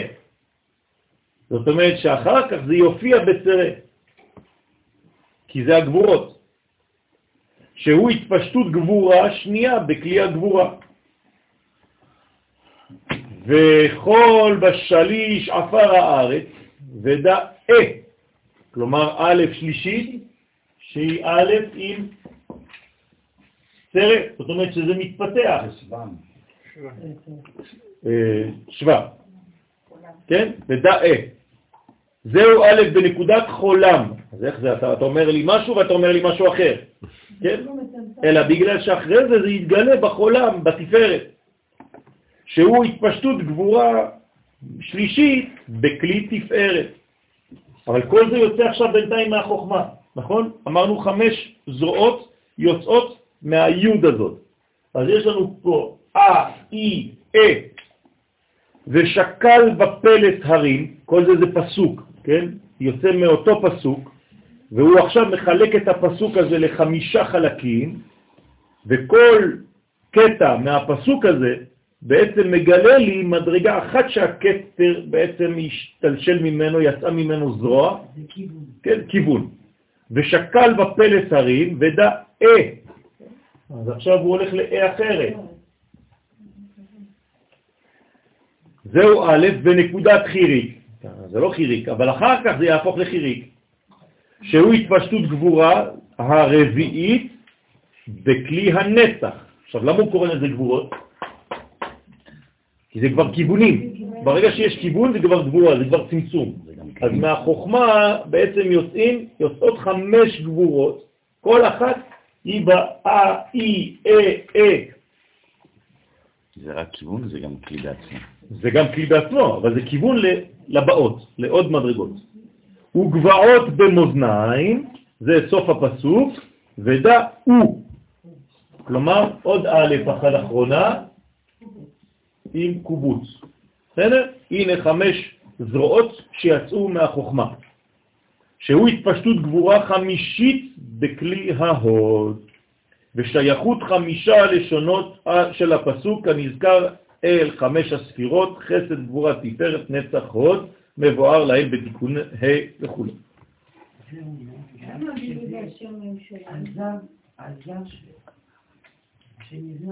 לא, לא, לא, לא, לא, אנחנו עדיין עוד יותר גבוה. בסדר? אנחנו ממש גבוהים, גבוהים, גבוהים. אנחנו בנקודת החוכמה שמתחילה להתפתח. אתם רואים ברמז שזה הולך להיות הה של הבינה. נכון? לכן זה ה'. למה קוראים לבינה ה'? ביחס ליוד שנקראת חוכמה. חוכמה זה יוד, נכון? בשם יוד כ' ו' כ'. היוד זה החוכמה, הה זה הבינה. מאיפה יצאה הבינה הזאת? עכשיו מסביר לך איך היא נבנית, איך היא נולדת בכלל. היא לא הייתה, כמו שהוא לא היה. בגלל שיש חמש א', כן. חמש אלפים? כן. זה לא לא. זה מה שאמרתי מקודם, שזה מה שעתיד להוליד אחר כך במדרגה. כלומר, בינתיים הוא כזה, אבל כשהוא יופיע, אבל הגילוי שלו לא מה שאנחנו. זה מה שאני אומר, הוא יופיע במדרגה יותר נמוכה אחר כך. בינתיים אנחנו מדברים על השורשים. למשל, אלוהי אברהם. מה זה אלוהי אברהם? יפה, זה חוכמה. למרות שאברהם זה חסד, אז למה זה לא אותו דבר? כי זה האבא של החסד. אז אלוהי אברהם זה החוכמה. שהיא ירדה, או חסד שעלה לחוכמה, או חוכמה שיורדת לחסד, תלוי איך אתה רואה את זה. זה? המחשבה תחילה? מה? זה המחשבה תחילה של כן, הקדוש כן. הבינה. לא, לא, המחשבה תחילה היא הרבה יותר עליונה, פה זה כבר מחשבה שמתחילה להיעשות. זה כבר העשייה של כן, מחשבה. נכון. הבינה שהיא הכלי, היא מהיוד כמו אדם וחווה. בדיוק. מוציאים מהחוכמה את הצד הנשי. בסדר? והנה, נודע שהגבורות כדי לגדל את פרצוף הנוגבה, עכשיו למה זה יצא בגבורות? כלי? עשייה, זה כבר כיוון, זה לא כבר עשייה, זה, כבר... אנחנו צריכים עכשיו לבנות את הנקבה הראשונה. בינתיים זה זכר, החוכמה היא זכר. כדי לבנות נקבה, מה בונה את הנקבה? הגבורות. כלומר, אתה רוצה לבנות אישה, אדם מתחתן, כן? איך אתה בונה את אשתך? אתה צריך לתת לה גבולות. מה זה לתת לה גבולות? לא, לא, לא, לא. מה זה אתה נותן? אתה יפה. אתה נותן לה בעצם מדרגות שמגבילות אותה בעולם ששם היא תתפתח. כלומר, אתה נותן לה גבול שנקרא בית. אתה נותן לה גבול אחר שאתה חייב לתת לה לבושים. כתוב בכתובה. שארה, כסותה ועונתה. כל זה זה נקרא גבורות. לא יגרע, אסור לך להיות פחות מזה. אם אתה לא נותן לה את הלבושים האלה, מה קורה לה? מה שאמרת עכשיו. היא מתפשטת בלי גבולות, ואז זה הופך להיות בלגן שלם.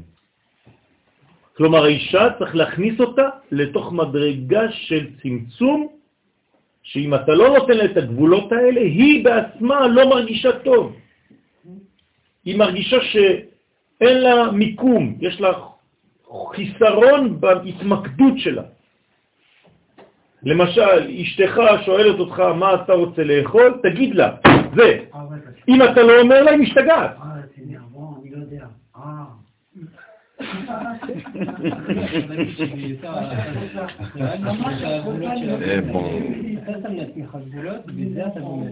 זה מה שאני אומר. אבל בשביל מי זה? זה לא הגבלה. זה לא הגבלה. זה הגדרה. אנחנו, אין לנו מילים אחרות, אבל זו הגדרה כדי לתת לה בעצם גדר ששם היא יכולה להתפתח. כמובן שזה הדברים של עצמך, אבל זה מופיע אצלה. כי את היא זה בעצם אתה בחוץ.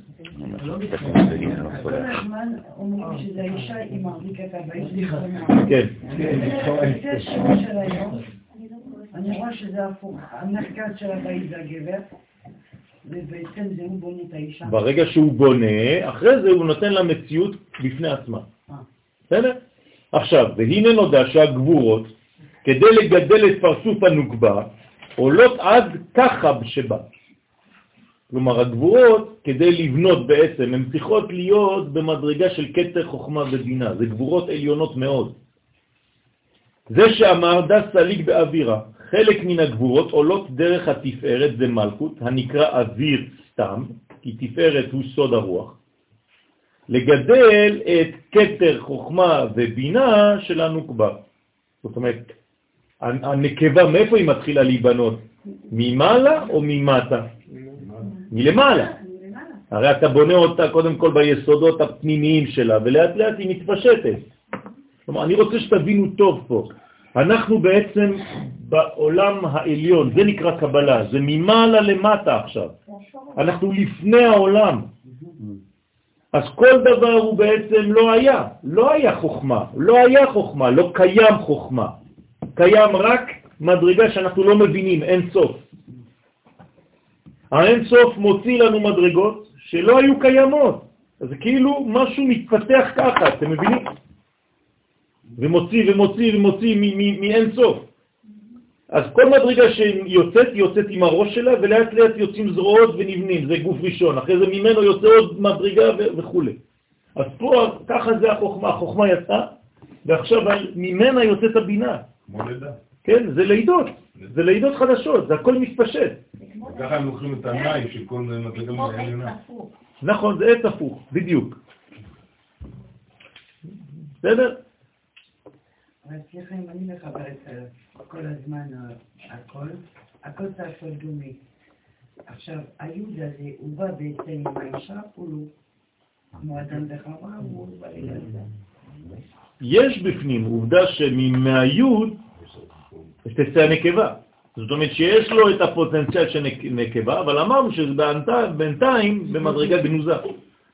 ודא הזיל, עכשיו, דא סליג באווירה, חלק מן הגבורות עולות דרך התפארת, כן, לגדל את הככה בנוקבה, ודא הזיל לצפונה, וחלק מהם מגדילות את הגבורה דנוקבה שבצפון, ודא לדרומה, כלומר זה מתפשט לצפון, לדרום, למזרח ולמערב.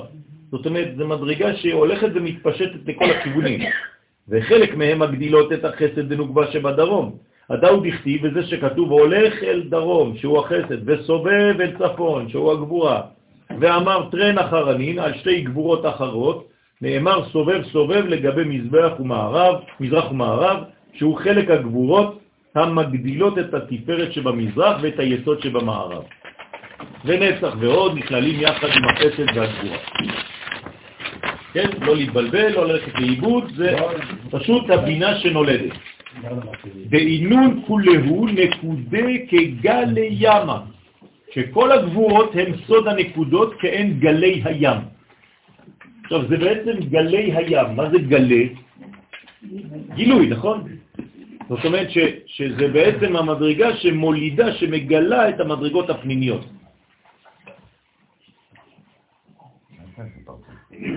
מתלבט. טוב, כש, כשיעקב, כן, יעקב אבינו, קוראת ברית עם לבן, נכון? הם בונים בעצם מצבה, נכון?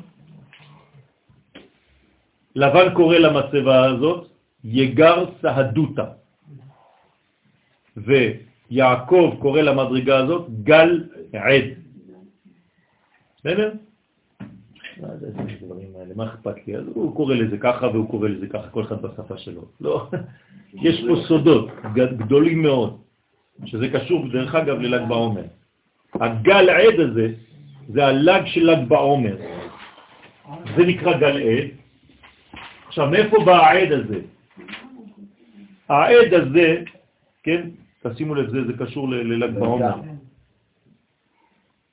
כלומר, מיום ל"ג בעומר מגלים מדרגה חדשה שנקראת עד. העד זה בעצם מיתוק של שם אלוהים. הרי שם אלוהים זה גבורות, נכון? אז אני כותב את, המילה בלי לכתוב ב... כי אסור, אחר כך אני לא יכול למחוק. בסדר? שם אלוהים. איך אני ממתק את השם הזה? שם זה של גבורות, זה גבורות. אני צריך למתק את זה. כלומר, עד ל"ג בעומר אני עדיין בפסח. מל"ג בעומר אני כבר בשבועות. כלומר, יש פה בל"ג בעומר ציר שמהפך לי את המדרגה מפסח לשבועות. מה זה אומר מבחינה מנטלית? בל"ג בעומר אני מפסיק לברוח ממצרים, אני מתחיל כבר ללכת אל יעד. זה מדרגה אחרת לחלוטין. כלומר, פה אתה בתורת חוץ לארץ, שבורחת כל הזמן ממדרגות מפריעות, סור מרע, ופה אתה מתחיל במהלך חדש של עשה טוב. של בניין. של בניין, של ללכת אל.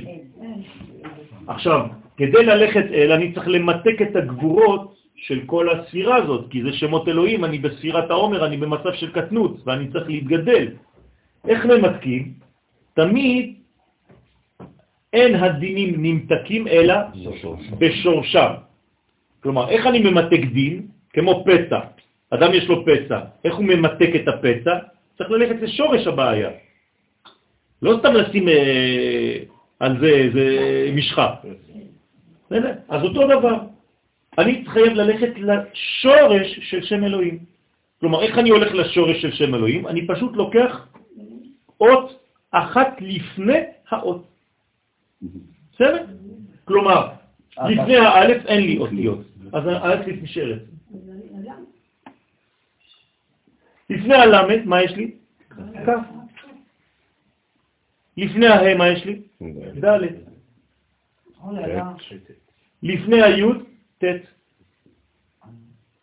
ולפני המם, מם, כי אין לי מם, זה מם סופית. אז לפני המם סופית יש לי מם רגילה. ראיתם את השם הזה? אקדתם, ראיתם אותו? זה שם קדוש שמופיע בעל המנצח מגינות. כן, לא, בכל מקום. זאת אומרת שזה השם שממתק. עכשיו, זה לא מספיק לי, אני רוצה למתק עוד יותר, כי אני רוצה שיהיה מיתוק, מיתוק, מיתוק. אז מה אני עושה? אני לוקח את הגמטריה עכשיו, את המספר. עכשיו אני הופך את זה למספר, שזה עוד יותר מיתוק. האלף נשאר א', כי אני לא יכול לעשות איתה שום דבר. המם נשארת מם, אז אני כותב אותה פה. ואני לוקח בעצם את כל האותיות הללו, ואני גורם להם להיות עכשיו גמטריה. כ' ועוד ד' ועוד ט', כמה זה? 33 זה גל. כלומר, יש לי עכשיו... למה המם נשאר מם? כי המם, אין לי, זה- המם סופית, זה אותו דבר, זה מם פתוחה או מם סופית, אני משאיר אותה, אני שומר אותה כי לא לקחתי אותיות אחרות, אסור לי לגעת בהן. רק אני לוקח את זה שבאמצע והופך אותו לגמטריה. זאת אומרת, יש לי פה 33 ועוד 41. כמה זה יוצא ביחד? 74, עד, הנה העד. זאת אומרת שהפכתי את שם אלוהים למיתוק הדין. רבותיי, אני מסביר לכם פה דברים שאתם תראו אותם בקבלה, כולם שוחים שם, לא יודעים מה- מאיפה זה בא. כן? הם גל, הקדתם, כל מיני שמות, זה סתם, כן. אני מסביר לכם עכשיו את השורש, איך, איך, איך עושים את זה, איך הולכים אל המהלך. כן, מי שמבין את המהלך מבין יותר אחר כך את העניין הזה. לא לשכוח, דברים פשוטים, אני מסביר לכם דברים גבוהים בפשטות, בסייעתא דשמיא. לוקחים שם אלוהים ולוקחים אותו לשורש. השורש של שם אלוהים זה אות אחת לפני. אני יכול לעשות את זה בשם שלי, רבותיי. הבנתם עכשיו מה זה אומר? כל אחד לפי האותיות שלו יכול לראות מהו המיתוק של עצמו באותיות שקודמות לשם שלו. וכאן אני גם כן נותן לכם עוד סוד גדול, השם יסלח לי. טוב. אה. עכשיו, האלוהים הזה, יש לו אותיות שאי אפשר לשנות אותן. כלומר, האות א' אמרנו שהאות א' אין לפניה כלום, האות מ' יש מ'. אז לא נגעתי כאילו בשתי האותיות האלה, אסור לי לגעת בהן. אבל, אבל, כל האותיות סופיות, האות שלפניהן זה אותה אות. אבל שם בסוף בהקדתם כן. הפכת את המם למם לא סופי. לא, לא, לא, לא, אותו דבר, זה אותו דבר, זה מ' זה מ', לא לא חשוב, תכתוב אותה איך שאתה רוצה. אבל, בסדר, תשאיר אותה איך שהיא. אבל לא מבין למה? כן? עכשיו, אתה לוקח רק את השמות שאתה מתעסק בהם, שיש להם קודם, אחר. אבל כן? הוא סופי כבר. הוא סופי, זה אותו דבר. זה אבל המם אמרנו. שהמם למעלה הוא סופי, אז הפכנו אותו למם לא סופי. לא הפכנו אותו, אמרנו שזה נשאר אותו דבר, רק אני מראה לך שלפני המם הזאת יש עוד מם אחרת, אז לא השתנה כלום. תשאיר אותה ככה, הנה, זה אותו דבר. אז היא נשארת תמיד. בסדר? אין עוד קודמת. גם למם אין עוד קודמת. בסדר? האות הקודמת למם זה מם. אבל אם האות הקודמת למם זה מם. נכון? אז לא אם יש... אם זה מם סופי וזה הופך למם זה אותו לא דבר, זה מם. מם. זה אותה אות, זה אותה אות. זה אותה אות לא חשוב עכשיו, אם זה סופית או לא סופית. בסדר? אתה משנה רק את האמצע. ואז אתה הופך את זה. אומר שהמם אף פעם לא משתנה? לא, כי זה רק ריבוי. לא משנה איפה הוא נמצא, הוא אף כן, פעם לא משתנה. נכון, זה ריבוי. למשל בשם אלוהים, לגבי כל הסופים. זה במיכאל. רבים, מה זה רבים? זה המם של רבים, זה רק של מם של הריבוי. כלומר, היא לא משנה כלום. ואם הוא מההתחלה של שם? זה משהו אחר. אה, זה מה שהוא אומר. אם זה בהתחלה של של, זה כבר לא מם סופית, אז לפניה יש למד, אז זה משהו אחר. בסדר? זה שם הריבוי פה. עכשיו, כשתהפכו את זה לאם גל, אז תסתכלו, על- יש לכם את זה בסידורים שלכם, כן? במקום אה, לכוון בספירת העומר, אז יש את הכוונות האלה.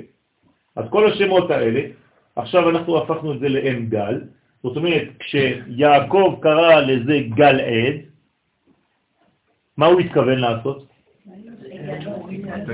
למתק את כל הדינים שהיו לו מלבן. זאת אומרת, עכשיו הוא עשה מצבה שמאותו רגע יש מיתוק. מה זה אומר לענייננו? שמל"ג בעומר יש מיתוק גדול בעולם. זאת אומרת שכל הבעיות, יש הרבה בעיות לפני ל"ג בעומר, הרבה דברים ש, ש, ש, שמתפתחים בצורות אה, שאי אפשר לשלוט עליהם וצריך ככה להנמיך קומה ולתת לגל גל לעבור, כן? ברגע שהגל עובר, כלומר מל"ג בעומר ואילך, בעזרת השם הדברים מתמתקים כבר יותר. אז בעזרת השם צריך לדעת את זה כדי להיות שותף למהלך. וגם אתה לכוון, שממוצאי שבת, בעזרת השם, כן, מתחילים לנשום בעזרת השם לרווחה, כשהדברים מתמתקים יותר בעזרת השם. צריך לכוון, להתפלל לקדוש ברוך הוא ביום הזה. מה זה אומר דה פקטו? זה אומר שאם אני עכשיו נכנס לתוך כל המנגנון, עכשיו יצאתי כדי לתת לכם קצת רמזים על ל"ג בעומר, אבל זה אותו דבר. של"ג בעומר זה הוד שבהוד, נכון? כלומר, הספירה הזאת, הוד שבהוד, אין יותר גבורה ממנה, נכון? אבל ממנה והלאה הכל מתמתק. מה זה מיתוק לצורך העניין? לא חיבור לשורש. גילוי. כלומר, הגילוי של מה שהיה למעלה, למטה. זאת אומרת... מה? זאת אומרת ש... זה דלת עין. כן, נו, אז מה? זה גילוי של הדעת. כן, כן, זה בדיוק העניין הזה. זאת אומרת שהוד שבהוד זה מין סוויץ' שהופך רעיון למציאות. זאת אומרת שעד עכשיו, עד עוד שבעוד זה היה בנייה של הכלי עם כל הגבורות על מנת להגיע לאיזשהו משהו, ואז פה יש את השפה שיורד עליו, כן. ואז אפשר להמשיך. בדיוק. אז עכשיו יש לנו בעצם, כן, כמה ימים נשארו לנו עד עד שבועות? 17. טוב, 17 ימים, זאת אומרת טוב. אך טוב לישראל. זאת אומרת שמל"ג בעומר עד חג השבועות יש לנו 17 יום של טוב, שאנחנו בונים עכשיו את הטוב. כלומר, אמרתי לכם, סור מרע ועשה טוב. איפה היה רע? ב-32, לפני 33, ל"ג בעומר, יש לב, 32 ימים. כלומר, הלב שלנו היה כל הזמן להתרחק מהרע. עכשיו אומרים לו, תעשה טוב. בסדר? זה הסוויץ' הזה. לכן הגילוי הוא חשוב מאוד, עכשיו יורדים לקומת הרגליים. לכן רבי שמעון בר יוחאי הוא רק מהטבור ולרגליים, מה שמעניין אותו זה להביא לילדים, אמרתי לכם. כלומר המקום הזה, הקטע הזה, איפה זה הוד שבהוד? זה בירך, נכון? מה, קרה שם, אתם זוכרים? יעקב, ושרו של עשיו. כלומר, שרו של עשיו הוא פגע במה? ברבי שמעון בר יוחאי הוא רצה לפגוע. ולכן הוא היה צולע על ירחו, אבל אחר כך ויבוא יעקב שלם, עיר שכם. זאת אומרת שהוא הגיע בעצם בסופו של דבר בשלמות, למה? כי הוא לא הצליח. הוא רצה לפגוע בו ברגליים, רצה לפגוע בו בילדים, בעתיד, בזרע. ולכן רבי שמעון בר יוחאי, כל העניין שלו זה לא כי לא תשכח מפי זרעו. זו מלחמה גדולה מאוד. רבי שמעון ויעקב, שתיים. כן, זה אותו דבר. זה הרבי שמעון של יעקב. כן. בוא נגיד ככה, היוסף של יעקב, תגידו אותו דבר. בסדר? רשב"י זה, זה היסוד, כי מה זה הוד בעצם? זה הכנה לאיזו ספירה? ליסוד. נצח והוד זה רק הכנה ליסוד, אז כל זה בעצם זה רמזים שאנחנו עכשיו מתחילים ביסוד, קדוש. זה התיקון של היסוד. לכן ביום הזה, כן, הכל משתנה לטובה בעזרת השם, וצריך לכוון לזה ולהתפלל לזה, זה הלילה. כן? מה? זה הלילה. לא, מוצאי אה, עוד שבת. נכון? לא ב' כן. אתמול ספרנו אחת ושלושים, נכון? יום לעומר. היום בלילה נספור שתיים, ובמוצאי שבת נספור שלושה ושלושים. מה? נכון. אז זה מחזק את הלב, כלומר, מה מחזק את הלב? הטוב. אתה מבין? כן. מה? גל. אמרת שזה מצרים. לא, אמרתי שעד ל"ג בעומר, זה הקדושת לוי אומר את זה. בעל קדושת לוי, כן, אומר שעד ל"ג, עד גל, עד ל"ג בעומר, זה בעצם המדרגה של מצרים. מל"ג בעומר זה גל עיניי ואביטה. כלומר, תוציא ממני עכשיו את המדרגה, ועכשיו אני מתחיל לגלות. עכשיו, זה 33, נכון? וכפול 2, זה בעצם המדרגה הסודית של סוג, כן, 66. זה גל גל, זה נקרא גלגל. כן, ופעמיים גל. הרבה דברים יש שם, אבל שיהיה לכם קצת רמז ל"ג בעומר. סליחה, עכשיו, שאלה, אה, עוד פעם אני אוריד אתכם. פסקול. עד. כן. עלינו לשבח שיש שתי עדים שיעקב ושמעון כמה פרשה, כי עכשיו נכנסתי לראש. אני רוצה לדעת, זה קשור לזה, עם הטובדינים גם עלינו לשבח. עלינו לשבח זה חומה. חומת מגן. זה כשבנינו את כל התפילה שלנו, אנחנו צריכים מגן כדי להגן עליה. אז עלינו לשבח זה כמו קיר שאתה בונה על כל התפילה שלך שמגן עליה. לכן בשעת מלחמה צריך לומר עלינו לשבח, ישר והפוך. כשיש מלחמה, חס ושלום, ישר והפוך, כן, מהסוף להתחלה. מיהושע. נכון, יהושע בן נון. הוא בעצם עשה את זה, הוא לימד אותנו את הסוד הזה, בסדר? בכיבוש יריחו. טוב, יאללה, נמשיך ונסיים.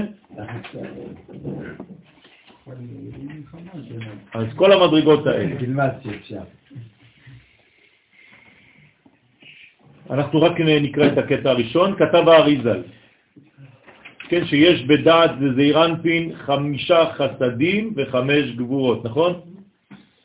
והם עשרה שמות הוויה, י' כו' שמספרם 130 ו-130, 260, קל קל, שתי פעמים כמספר עין, בסדר? עין, כלומר עין כשאתה כותב את הכל, עין, י' ונון. כי מן החסדים והגבורות, שנקראים חוג, נמשכת, כן, כוח ראיית העיניים היושבות כנגד הדעת. כלומר, אני מחזק עכשיו את כוח העיניים שהם יונקים מהדעת. כן? זה החיבור, ככה זה עובר. לשתי עיניים. יש סימן, סימן כזה, לא בפלאפונים, שאתה רוצה לקשר בין מדרגה למדרגה. כן? לעשות קבוצה.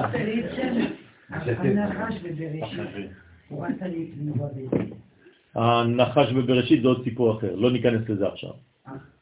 בסדר? אז ראיית העיניים יושבת כנגד הדעת, והגם שעד עתה עסק בתיקון הנוקבה על ידי חמש גבורות, אמרנו שהנוקבה מתוקנת על ידי גבורות, כלומר נותנים לה את הגבולות, אבל בהמשך המאמר כולל יחד את החסדים והגבורות, אז זה נלמד בפעם הבאה.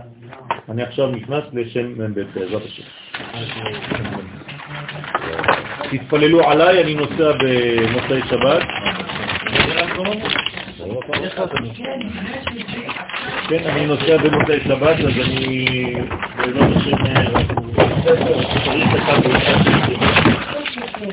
אמן.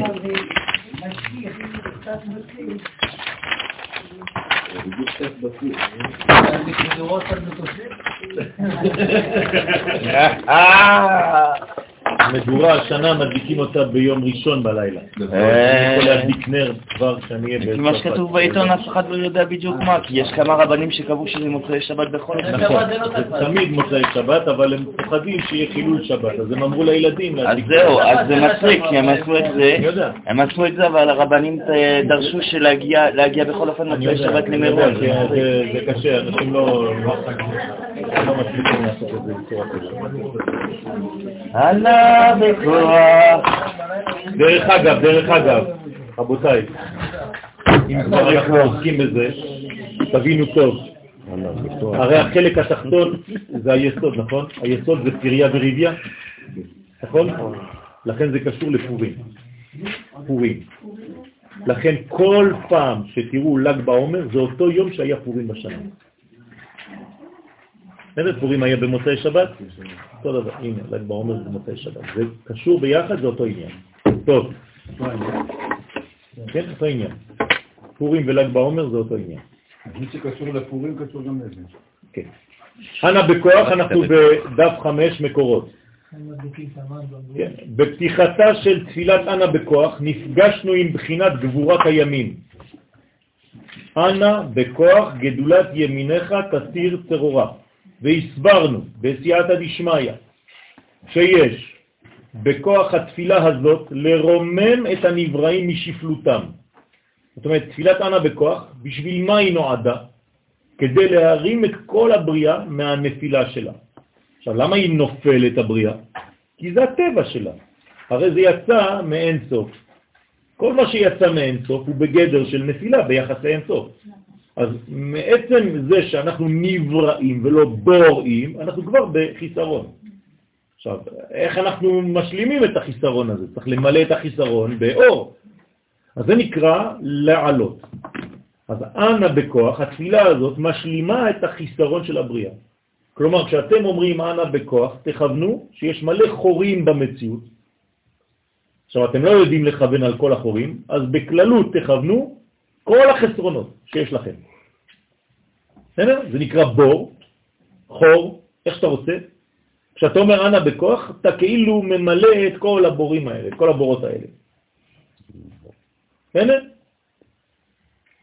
להשלים את מה שחסר. הפירוש הפשוט של הקטע הראשון הוא, אז עכשיו אני מפרש בפשטות, מה זה אנא בכוח גדולת ימיניך תתיר צבוע? אנא ממך השם, בבקשה ממך הקדוש ברוך הוא, באמצעות כוח גדולתך, שהוא הכוח הנובע מן הימין הרומז למידת החסד, שחרר בבקשה את כל המדרגות האסורות במציאות הנבראת. כלומר, תוציא את כל המדרגות שנבראו, הן בתוך מאסר, כן, הן תקועות בתוך מציאות, תשחרר את זה, כן, תפרום את הקשר, כל אחד בתוך הכלא של עצמו, כל אחד מאיתנו קשור באיזה כלא, תשחרר את כל החלקים האלה, לא רק של המציאות, אלא גם של עצמי. מה?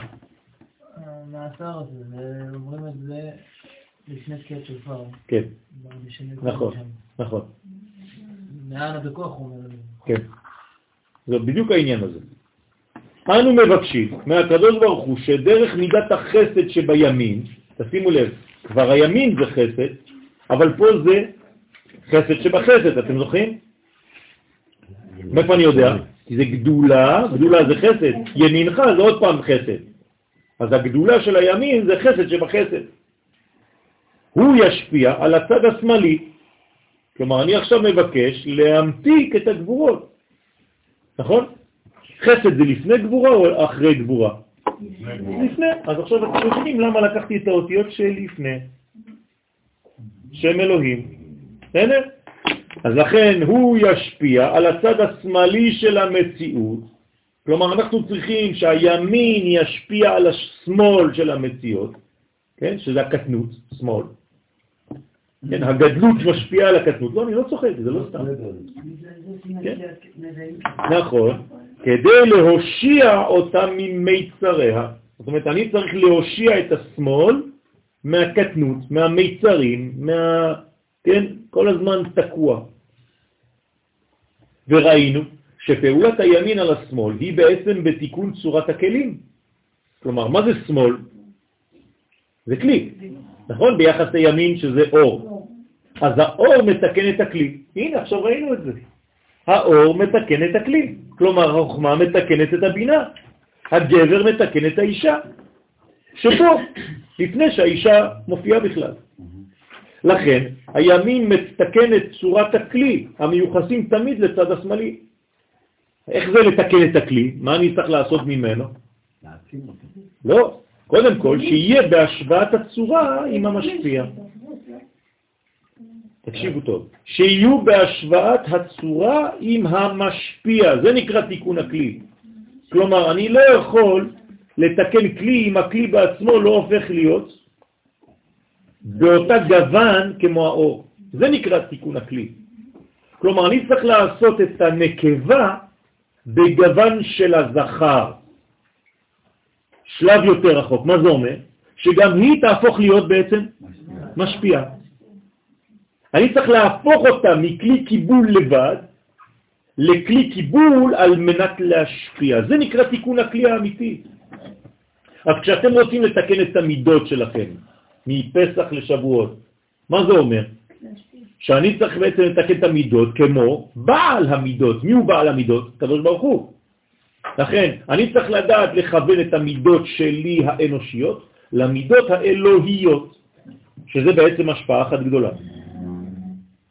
במילים אחרות, דבר אחד אתה צריך לעשות בחיים שלך, להפוך ממקבל למשפיע. זהו. ברגע שעשית את זה, גדלת. כל עוד ואתה בקבלה לבד, אתה עדיין ילד קטן, או ילדה קטנה. כל מה שמעניין אותך זה כמה לקבל, אתה עדיין ילד קטן. מה יצא לי מזה? כן, זה הקטנות. ברגע שאתה מתרגם את זה כבר לנתינה, אתה מתחיל להיות גבר. בסדר? וכך הם מתעלים ונעשים כלי קיבול ראויים. זה נקרא כלי קיבול.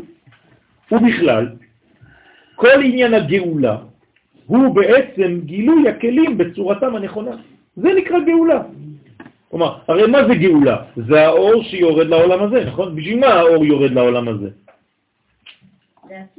להעיר. אל, אל תברחו מהשיעורים, אל תגידו דברים שאתם רק מכירים משיעורים אחרים. תחשבו, בואו נחשוב ביחד פה. כן? אל תהיו סתם מעתיקים דברים בראש. תחשבו מחדש, אם לא, אף פעם לא תתקדמו. למלא כן? לא. עכשיו היינו, היינו ברצף מחשבתי, תמשיכו את הרצף. שהכלים, שהעולם הזה יהפוך להיות כמו הקדוש ברוך הוא בעצמו. זאת אומרת שאנחנו נותנים לעולם הזה תכונה חדשה של נתינה. זה נקרא גאולה. עד היום העולם הזה זה רק אגואיסט אחד גדול, נכון? גאולה זה כשהעולם הזה הופך להיות בעצמו משפיע. אבל זה נקרא גאולה. על מנת אנחנו להגיע ל... אנחנו בציר, בוודאי. על מנת להגיע לשם, אם אנחנו לוקחים את הדפוס התבנית הזה, כן, אמרנו שיש את העניין הזה של הרצון, כן, שעל מנת לקבל, כדי להשפיע, אנחנו צריכים, אנחנו בעצמנו, להיות עם רצון. כן. אז זה אומר שכדי שאנחנו נשפיע, צריך שיהיה רצון גם שם. איפה שם? בצד השני, בהמשך של הקו. בסדר, אבל אתה, אתה עושה את אתה זה. בונה את הרצון. אתה- אני לא יכול לבנות את הרצון של השני. כן, זה בדיוק העניין. הנה, זה החידוש פה. אז זה אומר ש- שהקדוש ברוך הוא בונה את הרצון בוודאי. גם? בוודאי, בוודאי. בסדר? הוא נותן לנו את, ה, את האימפולס של הרצון האמיתי, ואחרי זה הוא נותן לך לבנות אותו. אבל הוא בעצם נתן לך כבר את כל האפשרויות. זאת אומרת, נכון? הוא משביע לכל חי רצון. שדבר זה נקרא תיקון מלכותו יתברך בעולם. אתם מבינים עכשיו? זה חידושים. את, אתם צריכים ללקט את החידושים, הם עדינים החידושים. החידושים זה לא כל פעם שתבוא לשיעור, יהיה לך וואו. החידושים הם קטנים, הם, הם, הם ב, בשינויים קטנים, בזוויות קטנות, ומי שלא מצליח לראות את זה, אז הוא חושב שהוא לא, אין חידושים. זה מלא חידושים פה. זאת אומרת שאתה צריך להבין עכשיו שכל הדקויות הללו הם בעצם איך להפוך את התכונה של המקבל לתכונה של משפיע. וזה נקרא תיקון העולם, תיקון מלכותו. וכאמור, סליחה פעם בשיעור אחר, אמרת שתיקון, אם אנחנו שומעים תיקון, זה למלא את הכלי, להביא אור לכלי. נכון? נו, איך, אני מביא אור לכלי? צריך השוואת הצורה, זה תיקון. זה תיקון. אם, אני, אם הכלי שלי לא משפיע, אז זה לא תיקון. כלומר, מה זה להביא אור לכלי? איזה כלי מסוגל לקבל אור? רק כלי שדומה לאור, זהו. כלי שלא דומה לאור לא מקבל אור. תבינו את זה, זה כלל בעולם. אתה רוצה לקבל שפע מהקדוש ברוך הוא, תעבוד כמוהו. אם אתה לא דומה לו, לא תקבל כלום, חבל על הזמן.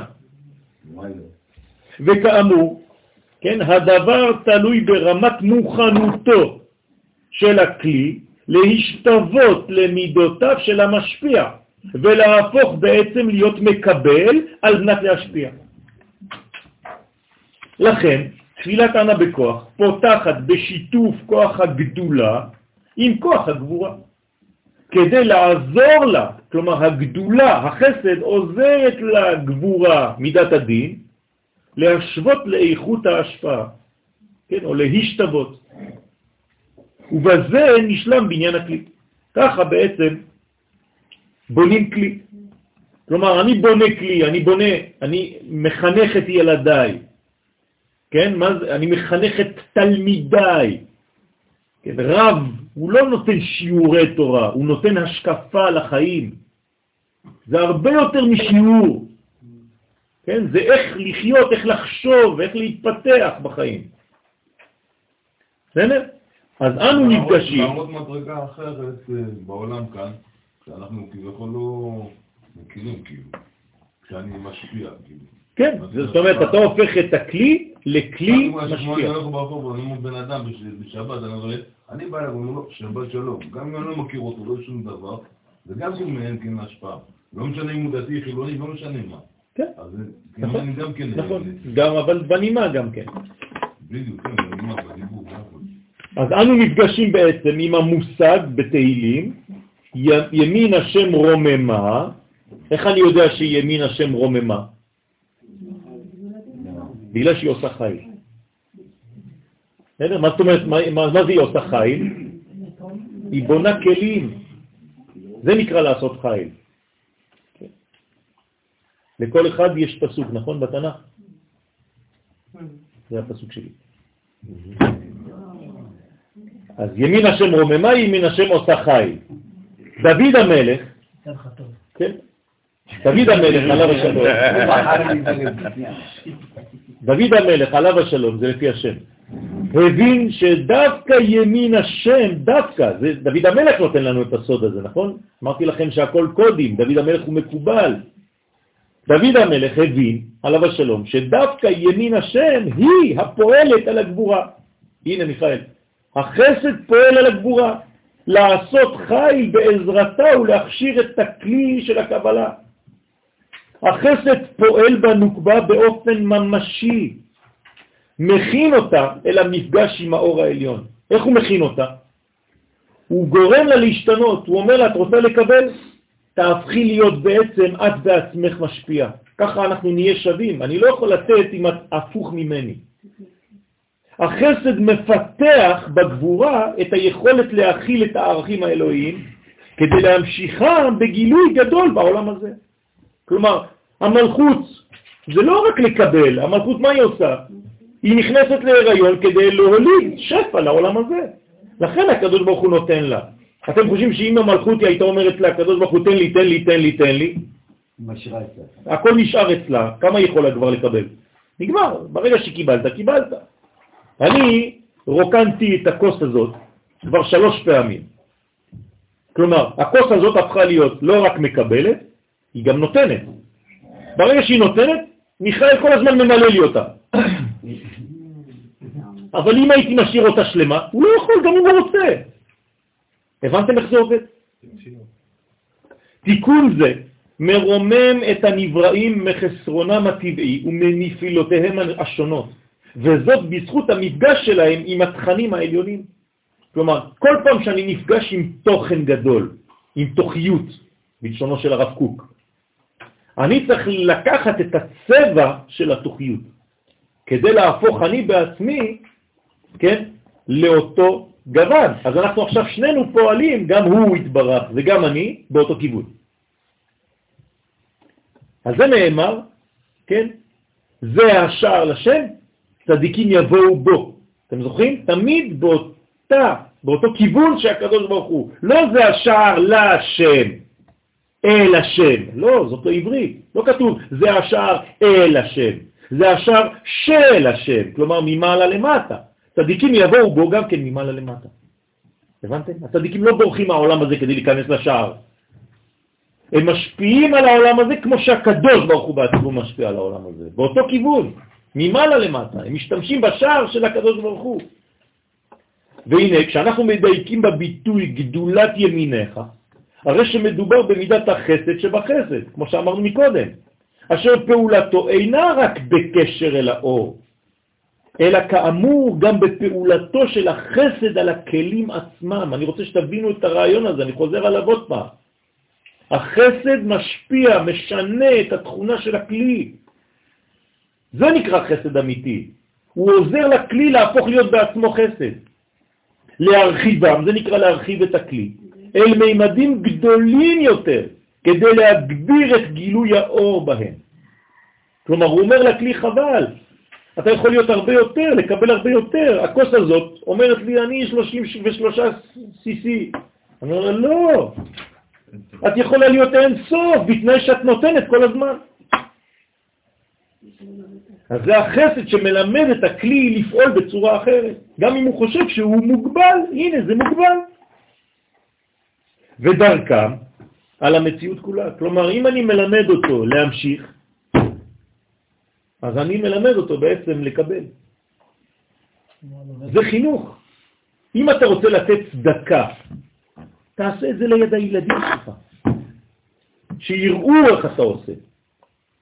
למשל, בכניסת עם ישראל לארץ, כן, נפגשים אנו עם אותה התרחבות נחוצה בדמותה של האישה, הרחב. אז קוראים לה רחב הזונה. כן, אבל מה זה אומר? מי מתחתן איתה? יהושע בן נון. מה זאת אומרת שהוא. מתחבר, מתחתן עם רחב? הוא בעצם קונה לו מידה חדשה, הוא מבין שבארץ ישראל צריך לשנות סוויץ', צריך לשנות בבניין, זה סוויץ'. צריך להתרחב, הכלים שלך מתרחבים, אז אתה צריך להתחתן עם אותה אישה שהיא זונה לכאורה, אז מה זה? זאת אומרת, ככה זה ארץ ישראל. אם אתה לא מרחיב את הכלים שאתה מגיע אליה, אתה נשאר מצומצם בתורה של גלות בתוך ארץ ישראל, אז לא הבנת כלום. הבאת את הגלות לפה.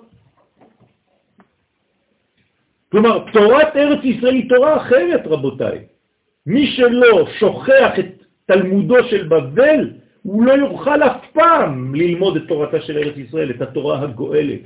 זאת אומרת, אתה צריך להתרחב מכל מפגש שלך עם כל דבר. בוודאי, זה מרחיב את הכלים. והבן.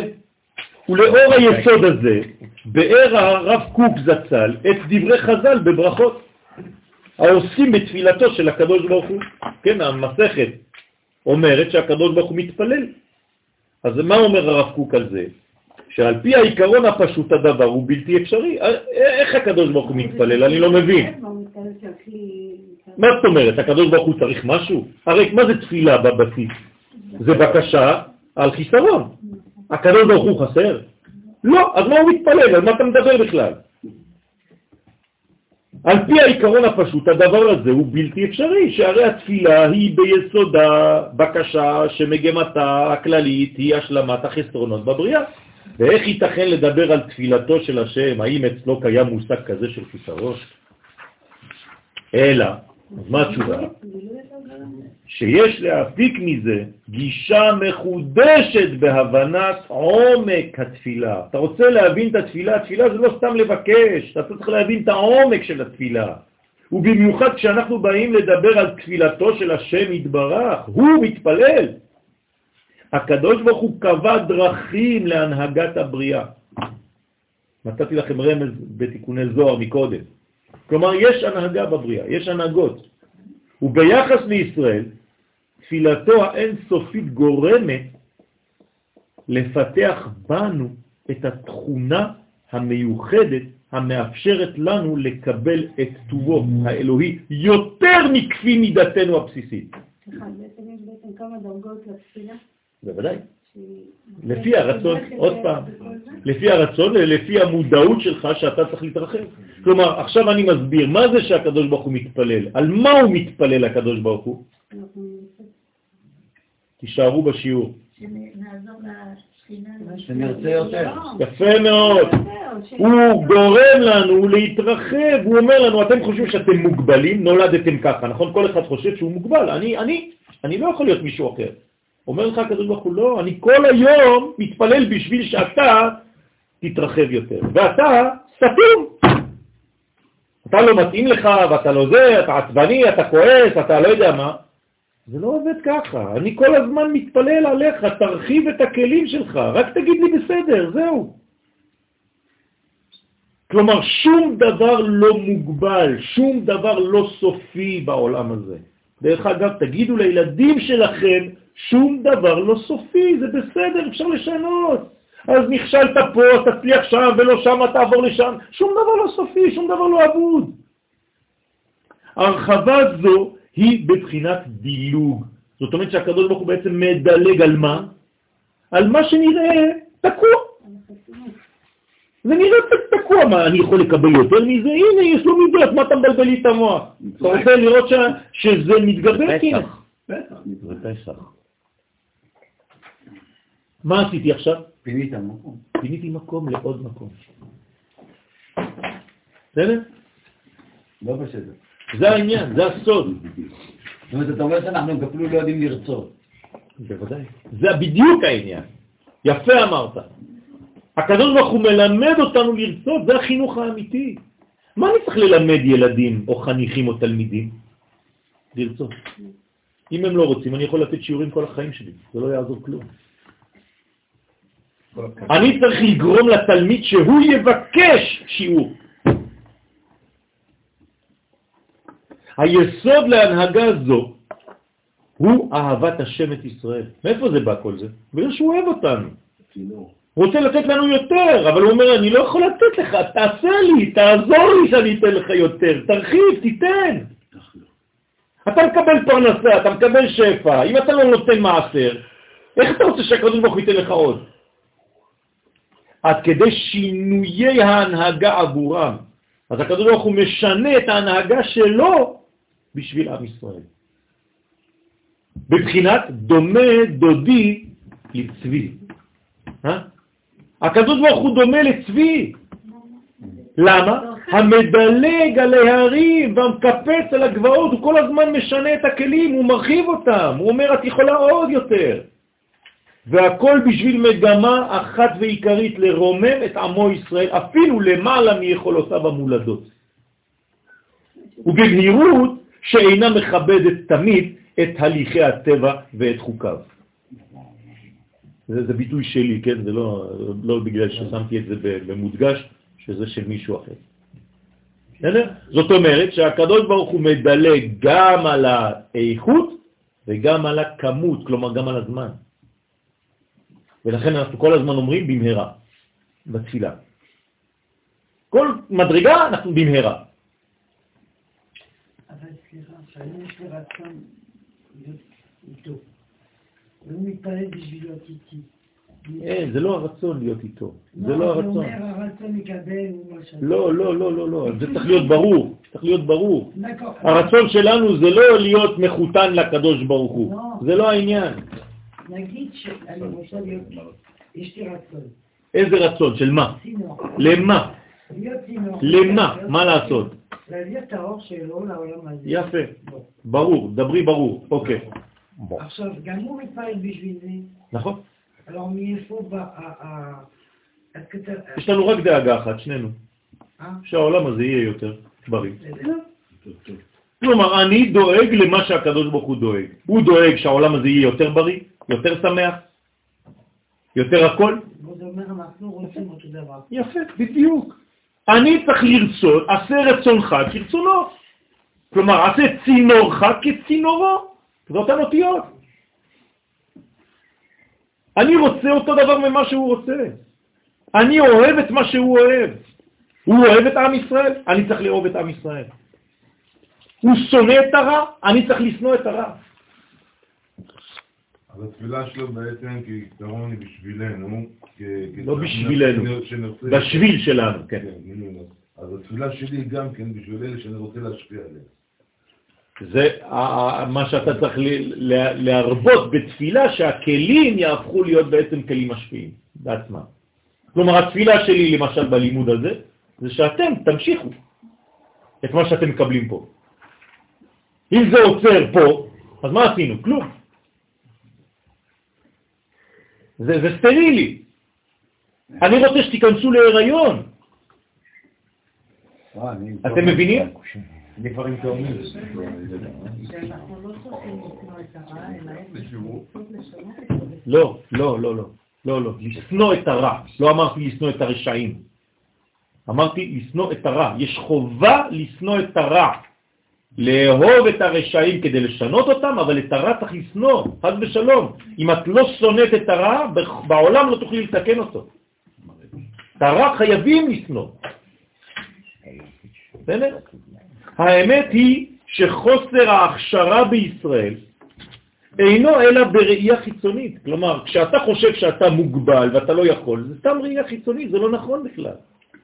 כיוון שבפנימיותם של ישראל ובעומק נשמתם הכללית מסוגלים הם לאותם דילוגים המחישים, כן, את גאולת העולם.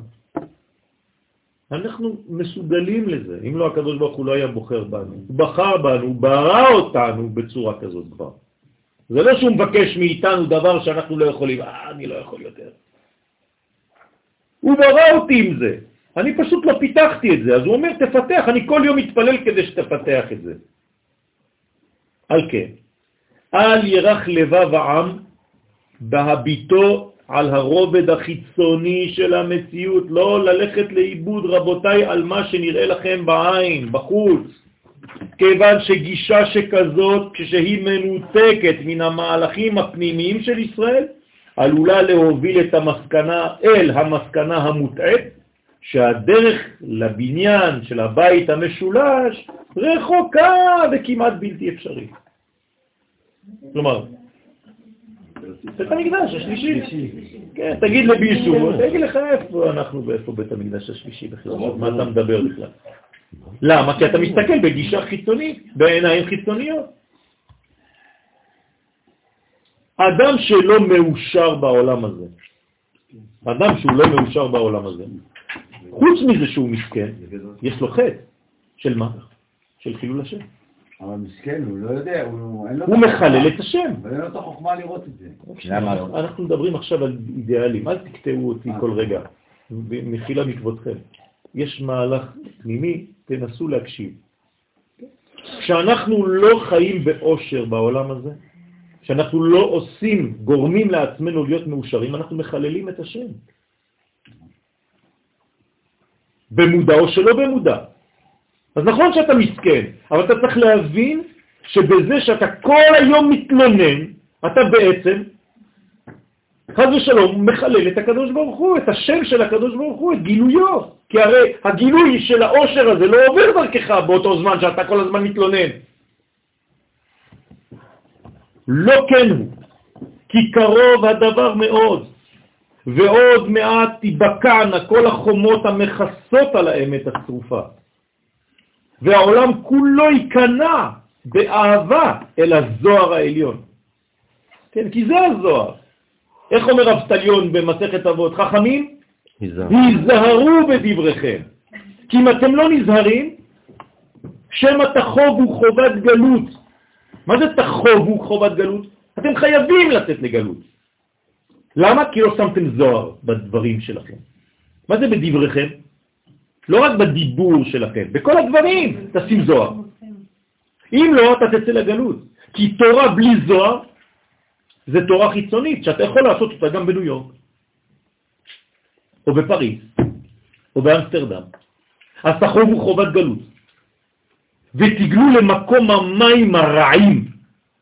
מה זה מים? תורה. כלומר, אתה תלמד תורה שמה רעה, חס ושלום. תורה רעה. ולא רק זה, ויבואו התלמידים הבאים אחריכם וישתו וימותו. כלומר, התלמידים שאתה מלמד אותם תורה שם, התורה של חוץ לארץ, הם ימותו מהתורה. ונמצא שם שמיים מתחלל, שם ישמור. תראו כמה זה גרוע, כשאתה לא, חכמים היזהרו, כשאתה לא שם זוהר בדבריכם. כלומר, כשאתה לא מקשר, מה זה לשים זוהר? עכשיו צריך להבין את זה. כשאתה לא מקשר את התורה עם האומה בארצה. נקודה. כשהתורה שלך היא לא לאומית, כשהתורה שלך היא בורחת מפסח רק כדי לקבל תורה בשבועות, ולא הבנת שפה זה גאולה לאומית ופה זה גאולה דתית, ואתה לא מקשר ביניהם. כלומר, אם אתה לאומי, דתי, הבנת את העניין. זה המרכז האמיתי. זה לא שאני עכשיו כן, מנסה לגדל את הדגל שאני, כן, בגלל שאני בישיבה כזאת. לא. זאת האמת, רבותיי. אדם שהוא מפריד בין הלאום שלו לבין התורה, הוא חולה. בעיה, כי, כי, זה, כי זה עניין של לימוד. צריך ללמד את תורת ארץ ישראל. אתה יכול ללמוד תורה כל החיים שלך. האדם שאתה לומד ממנו תורה, אם הוא בעצמו לא מסוגל לומר תודה לקדוש ברוך הוא ביום העצמאות, מה אתה לומד אצלו? אתה חושב שאתה לומד תורה? הוא מעביר בך זוהמה בצורה של תורה. אז אני לא אומר שזה כללי, חד ושלום. צריך לדעת למה ולשאול ואיך. אבל חז ושלום זה יכול להגיע למים רעים, לתורה לא נכונה. לכן העולם הזה הולך אל הזוהר העליון הזה, אל הקדושה העילאית המחיה את ישראל. זה נקרא חיים. למה זה חיים? למה ל"ג בעומר זה יום של חיים? בגלל שהוא מביא את כל זה למטה. הנה, אנשים שלא מבינים את הגמרא במסכת בר... אה, אה, ברכות, כן? שבת, סליחה, ל"ג, כן? הם אומרים שרבי שמעון בר יוחאי ברח למערה, נכון? כלומר, עשו מזה אידיאל. כלומר, איפה אפשר ללמוד תורה הכי טוב? במערות. אתם חושבים שרבי שמעון בר יוחאי זה אידיאל בשבילו? הוא נוער הגבעות? הולך ללמוד עם שיער פרוע שם בתוך החורים באדמה? להדליק נרות ולעשות חוויה כזאת של שנטי עם גיטרות? הרי הוא ברח לשם, הוא ברח בגלל שהיה שלטון רומאי בארץ ישראל. אם לא היה, הוא לא היה בורח למערות, הוא היה לומד תורה כמו בן אדם נורמלי. אתה הפכת את זה לידיעה? אה, הוא אמר שאסור לעבוד את האדמה, עדיף ללמוד תורה כל היום. טמבל שכמוך, הוא אמר את זה בגלל שהייתה מלכות רומי בארץ. בגלל זה הוא אומר את זה. אין, לא עניין שרדפו אותו. יש שלטון רומאי, אם אתה עובד את האדמה בזמן שיש שלטון רומאי, למי אתה נותן את הכוח? לשלטון הרומאי. הוא רוצה שלטון יהודי, הוא רוצה ממשלה, הוא רוצה מדינה. אתם מבינים איך אפשר לעוות את הכל? תלמידי רבי עקיבא, ממה הם מתו?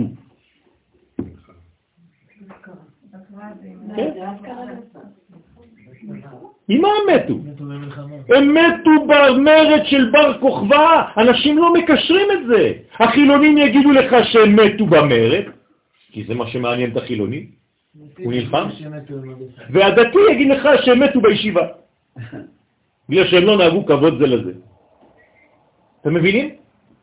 לא מבינים שזה אחד, שזה אותם חיילים? מי גילה לנו את הסוד הזה שזה אותם חיילים? הרב קוק. אומר לו, רבותיי, זה אותם חיילים. אלה שהיו שם, הם היו במרד, הם היו לוחמים בישיבת מרכז הרב. אי אפשר, אפשר, הנה עובדה. ומסכנים מתו במלחמה שם. מה זה נהגו, לא נהגו כבוד זה לזה, אז אם כן? הייתה טעות שם. כלומר, לא הקשיבו למפקדים. כל אחד חשב שהוא יודע מה לעשות. המפקד אומר, אתה תלך משם, אתה תלך משם, לא, כולם הולכים. זה נקרא לא נהגו כבוד כזה, כך הוא מסביר. זה לא רק לא נהגו כבוד כי יש לי חידוש ואתה לא מקשיב לו. אז אנחנו באותו סיטואציה גם עכשיו. בוודאי. אם זה לא היה, לא אכפת לי. הרי כל נבואה שקשורה והוצרכה לדורות, היא נכתבה. אם לא, מה זה מעניין אותי היום? אני צריך להיזהר היום לא לחזור על אותן טעויות. מה זה הוד? הודיה, תודה. אתה לא יכול להגיד תודה בכלל. אז מה אתה עשית ברבי שמעון בר יוחאי? רבי שמעון בר יוחאי זה מי שיודע להגיד תודה. וגם מי שמודה על האמת.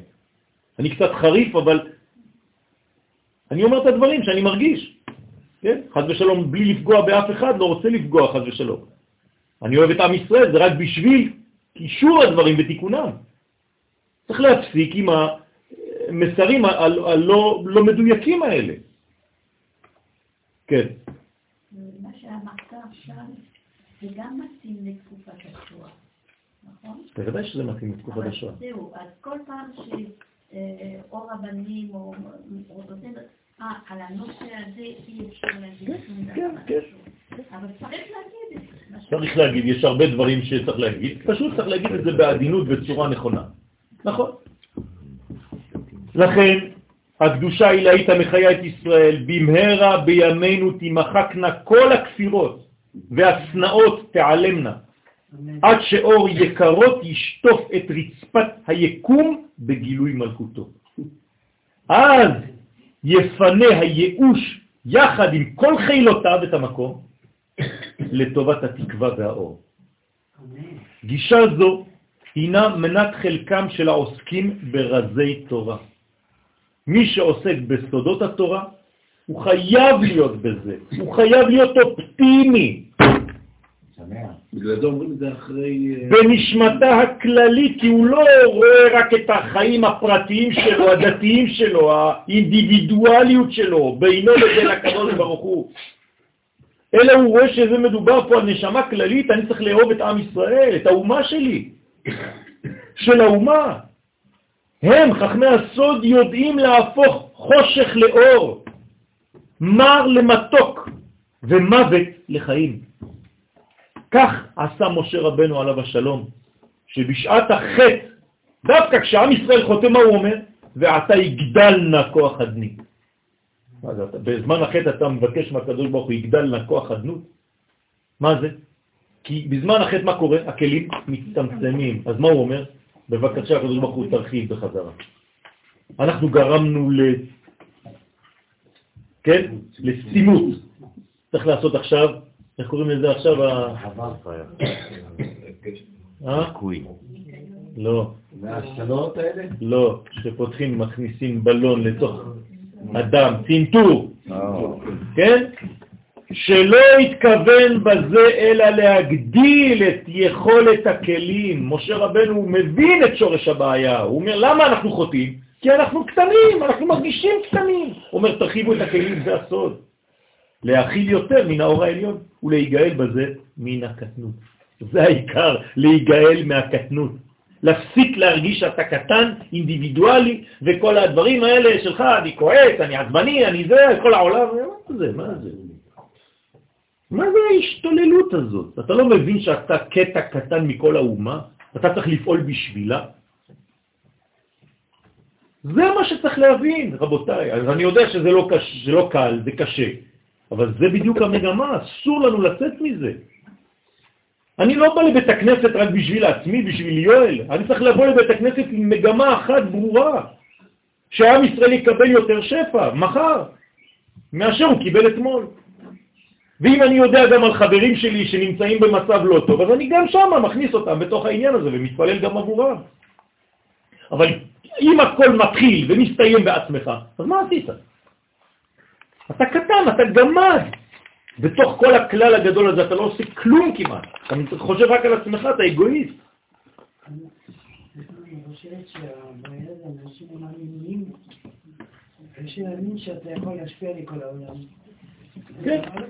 אתה לא משפיע, אתה פשוט הופך להיות צינור, זהו. כן, אבל בשביל... זאת לא גאווה, נכון. למה צריך להיות עני? ענב. ענב. כן.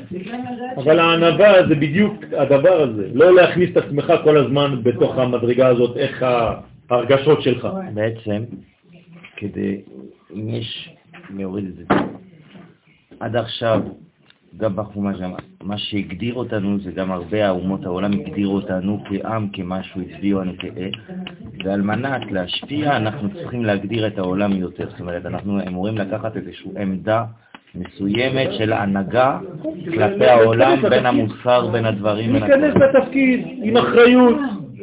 בגלל זה אנחנו אומרים את זה בל"ג בעומר.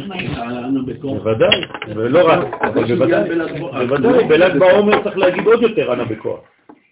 אז למה, למה בעצם בל"ג בעומר, הגל עד, אני יודע, כל השיעור הזה תראה שזה הגל עד, זה גם רבי שמעון שברח, כן, כן. מה זה גל עד, נכון, כאילו נכון, נכון. ליעד אחר. נכון. למה- את ה-33, למה כאילו כביכול נוהגים באבלות? זה לא משהו אחר? בגלל שעדיין לא הבנו. אם ברגע שזה יהפוך לשמחה, כלומר שזה עכשיו, הרי אני אספר לכם סיפור שאתם לא יודעים, יש לנו עוד אה, חמש דקות.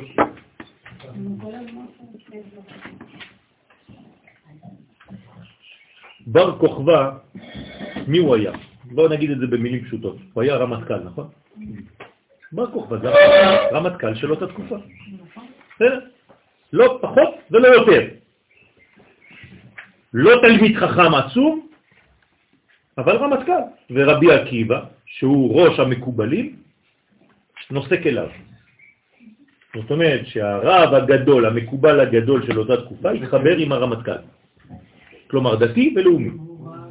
בסדר? עכשיו, עזבו את התקופה הזאת, 135 לספירה. בסדר? אנחנו חוזרים עכשיו ל... לפני 60 ו... שש שנה. מי היה הרמטכ"ל הראשון של מדינת ישראל? יגאל ידין. יגאל ידין. לא יגאל, אלא יגאל. יגאל ידין. יגאל ידין, רמטכ"ל הראשון. בר כוכבא, רמטכ"ל האחרון. מה קורה ליגאל ידין או ליגאל ידין? הוא הולך במדבר ומוצא את המגילות. את המגילות של בר כוכבא של כתב ידו. ההמשך. כלומר, מה הוא מוצא במגילות? הזמנה של בר כוכבא של תפילין ולולבין בשביל כל החיילים שלו. הזמנה. אני מזמין 20 ומשהו אלף לולבים בשביל החיילים שלי. מי מוצא את זה? יגאל ידין. זאת אומרת, הקדוש ברוך הוא, בהיסטוריה, מה הוא עושה לנו? קשר בין הרמטכ"ל האחרון דאז לרמטכ"ל הראשון של היום. אתם לא מאמינים שזה דברים שהם מכוונים מלמעלה? יש לי צמרמורת רק לומר את הדבר הזה. זאת אומרת שאנחנו היום מתקנים את מה שהיה אז. צבא ההגנה לישראל של היום הוא תיקון לכל המוות של אותם תלמידים שלא נהגו כבוד זה לזה, והיום כן נוהגים כבוד זה לזה. ולכן, ברוך השם, יש לנו את הצבא שיש לנו, בלי עין הרע. זאת אומרת שאנחנו היום במגמה של תיקון. לא לראות הכל זוועתי והכל מקולקל והכל לא יודע מה, תפסיקו עם זה. אז אנחנו צריכים להאמין שאנחנו בתקומה לאומית, ובעזרת השם יקומו רבנים אמיצים, אמיצי כוח, שיגידו, רבותיי, הגיע הזמן לשנות את המדרגות. זמן האבל הזה כבר פסק. צריך עכשיו לעבור לשלב חדש. בשביל זה צריך עכשיו מדרגה של רבנים אמיצים שהם קובעי הלכה ופוסקי הלכה. כבודו, אבל בהגדה. אבל של פסח, כן. זה לא הרבנים שעושים את זה, זה התלמידים של הרבנים. נכון. זאת אומרת שזה יוביל, ככה זה עובד, תמיד. זה התלמידים לא. שמגיעים ואומרים לרבנים, קומו, לא הגיע. הזמן, הגיע הזמן של קריאת שמע, תפסיקו נכון. לדבר, נכון. תתחילו נכון. לפעול. תמיד זה העם. העם. מתחיל ראשון בהבנה, כי הוא נביא, אחרי זה התלמידים מבינים, ואחרי זה זה גם מגיע לרבנים בסוף. כלומר, הרבנים תמיד מג- מגיעים בסוף. העם מתחיל. אני אומר לכם, זה לא סתם שטויות, זה פרדוקס, אבל זה ככה זה עובד. מה שעושה העם, בסוף הרבנים אומרים, טוב, אני צריך לקבוע הלכה עכשיו, כי כולם כבר עושים. ככה זה הפעולה, אז לא צריך לפחד. זה הבניין שלנו. אבל אנחנו בתקומה, ולא חז ושלום לראות את הדברים בשליליות, אלא בחיוביות. וכמה שאפשר יותר להכניס לעצמכם שמחה אמיתית, לא בגלל שאנחנו סתם לומדים בשיעור. בעזרת השם צריך להכניס לעצמנו כל אחד עם כל מה שקורה. אנחנו חייבים להיכנס לשם, אם לא, אנחנו בוגדים בטוב של הקדוש ברוך הוא. לא מכירים תודה. אני רוצה להיות בתודה שבתודה, הוד שבהוד. אז בעזרת השם נעשה ונצליח, וככל שנעשה ונתבגר ונשכלל את ההודיה הזאת, הקדוש ברוך הוא יצליח דרכנו, יעביר דרכנו את האור, לא בשביל עצמנו, אלא בשביל גילוי מלכותו בעולם. דרכי, אם זה עובר דרכי, למה לא? בעזרת השם. אני מאושר בגלל שאני רוצה להיות מאשר גם אני. שבת שלום ומבורך. יש מישהו שרוצה לברך את הרב?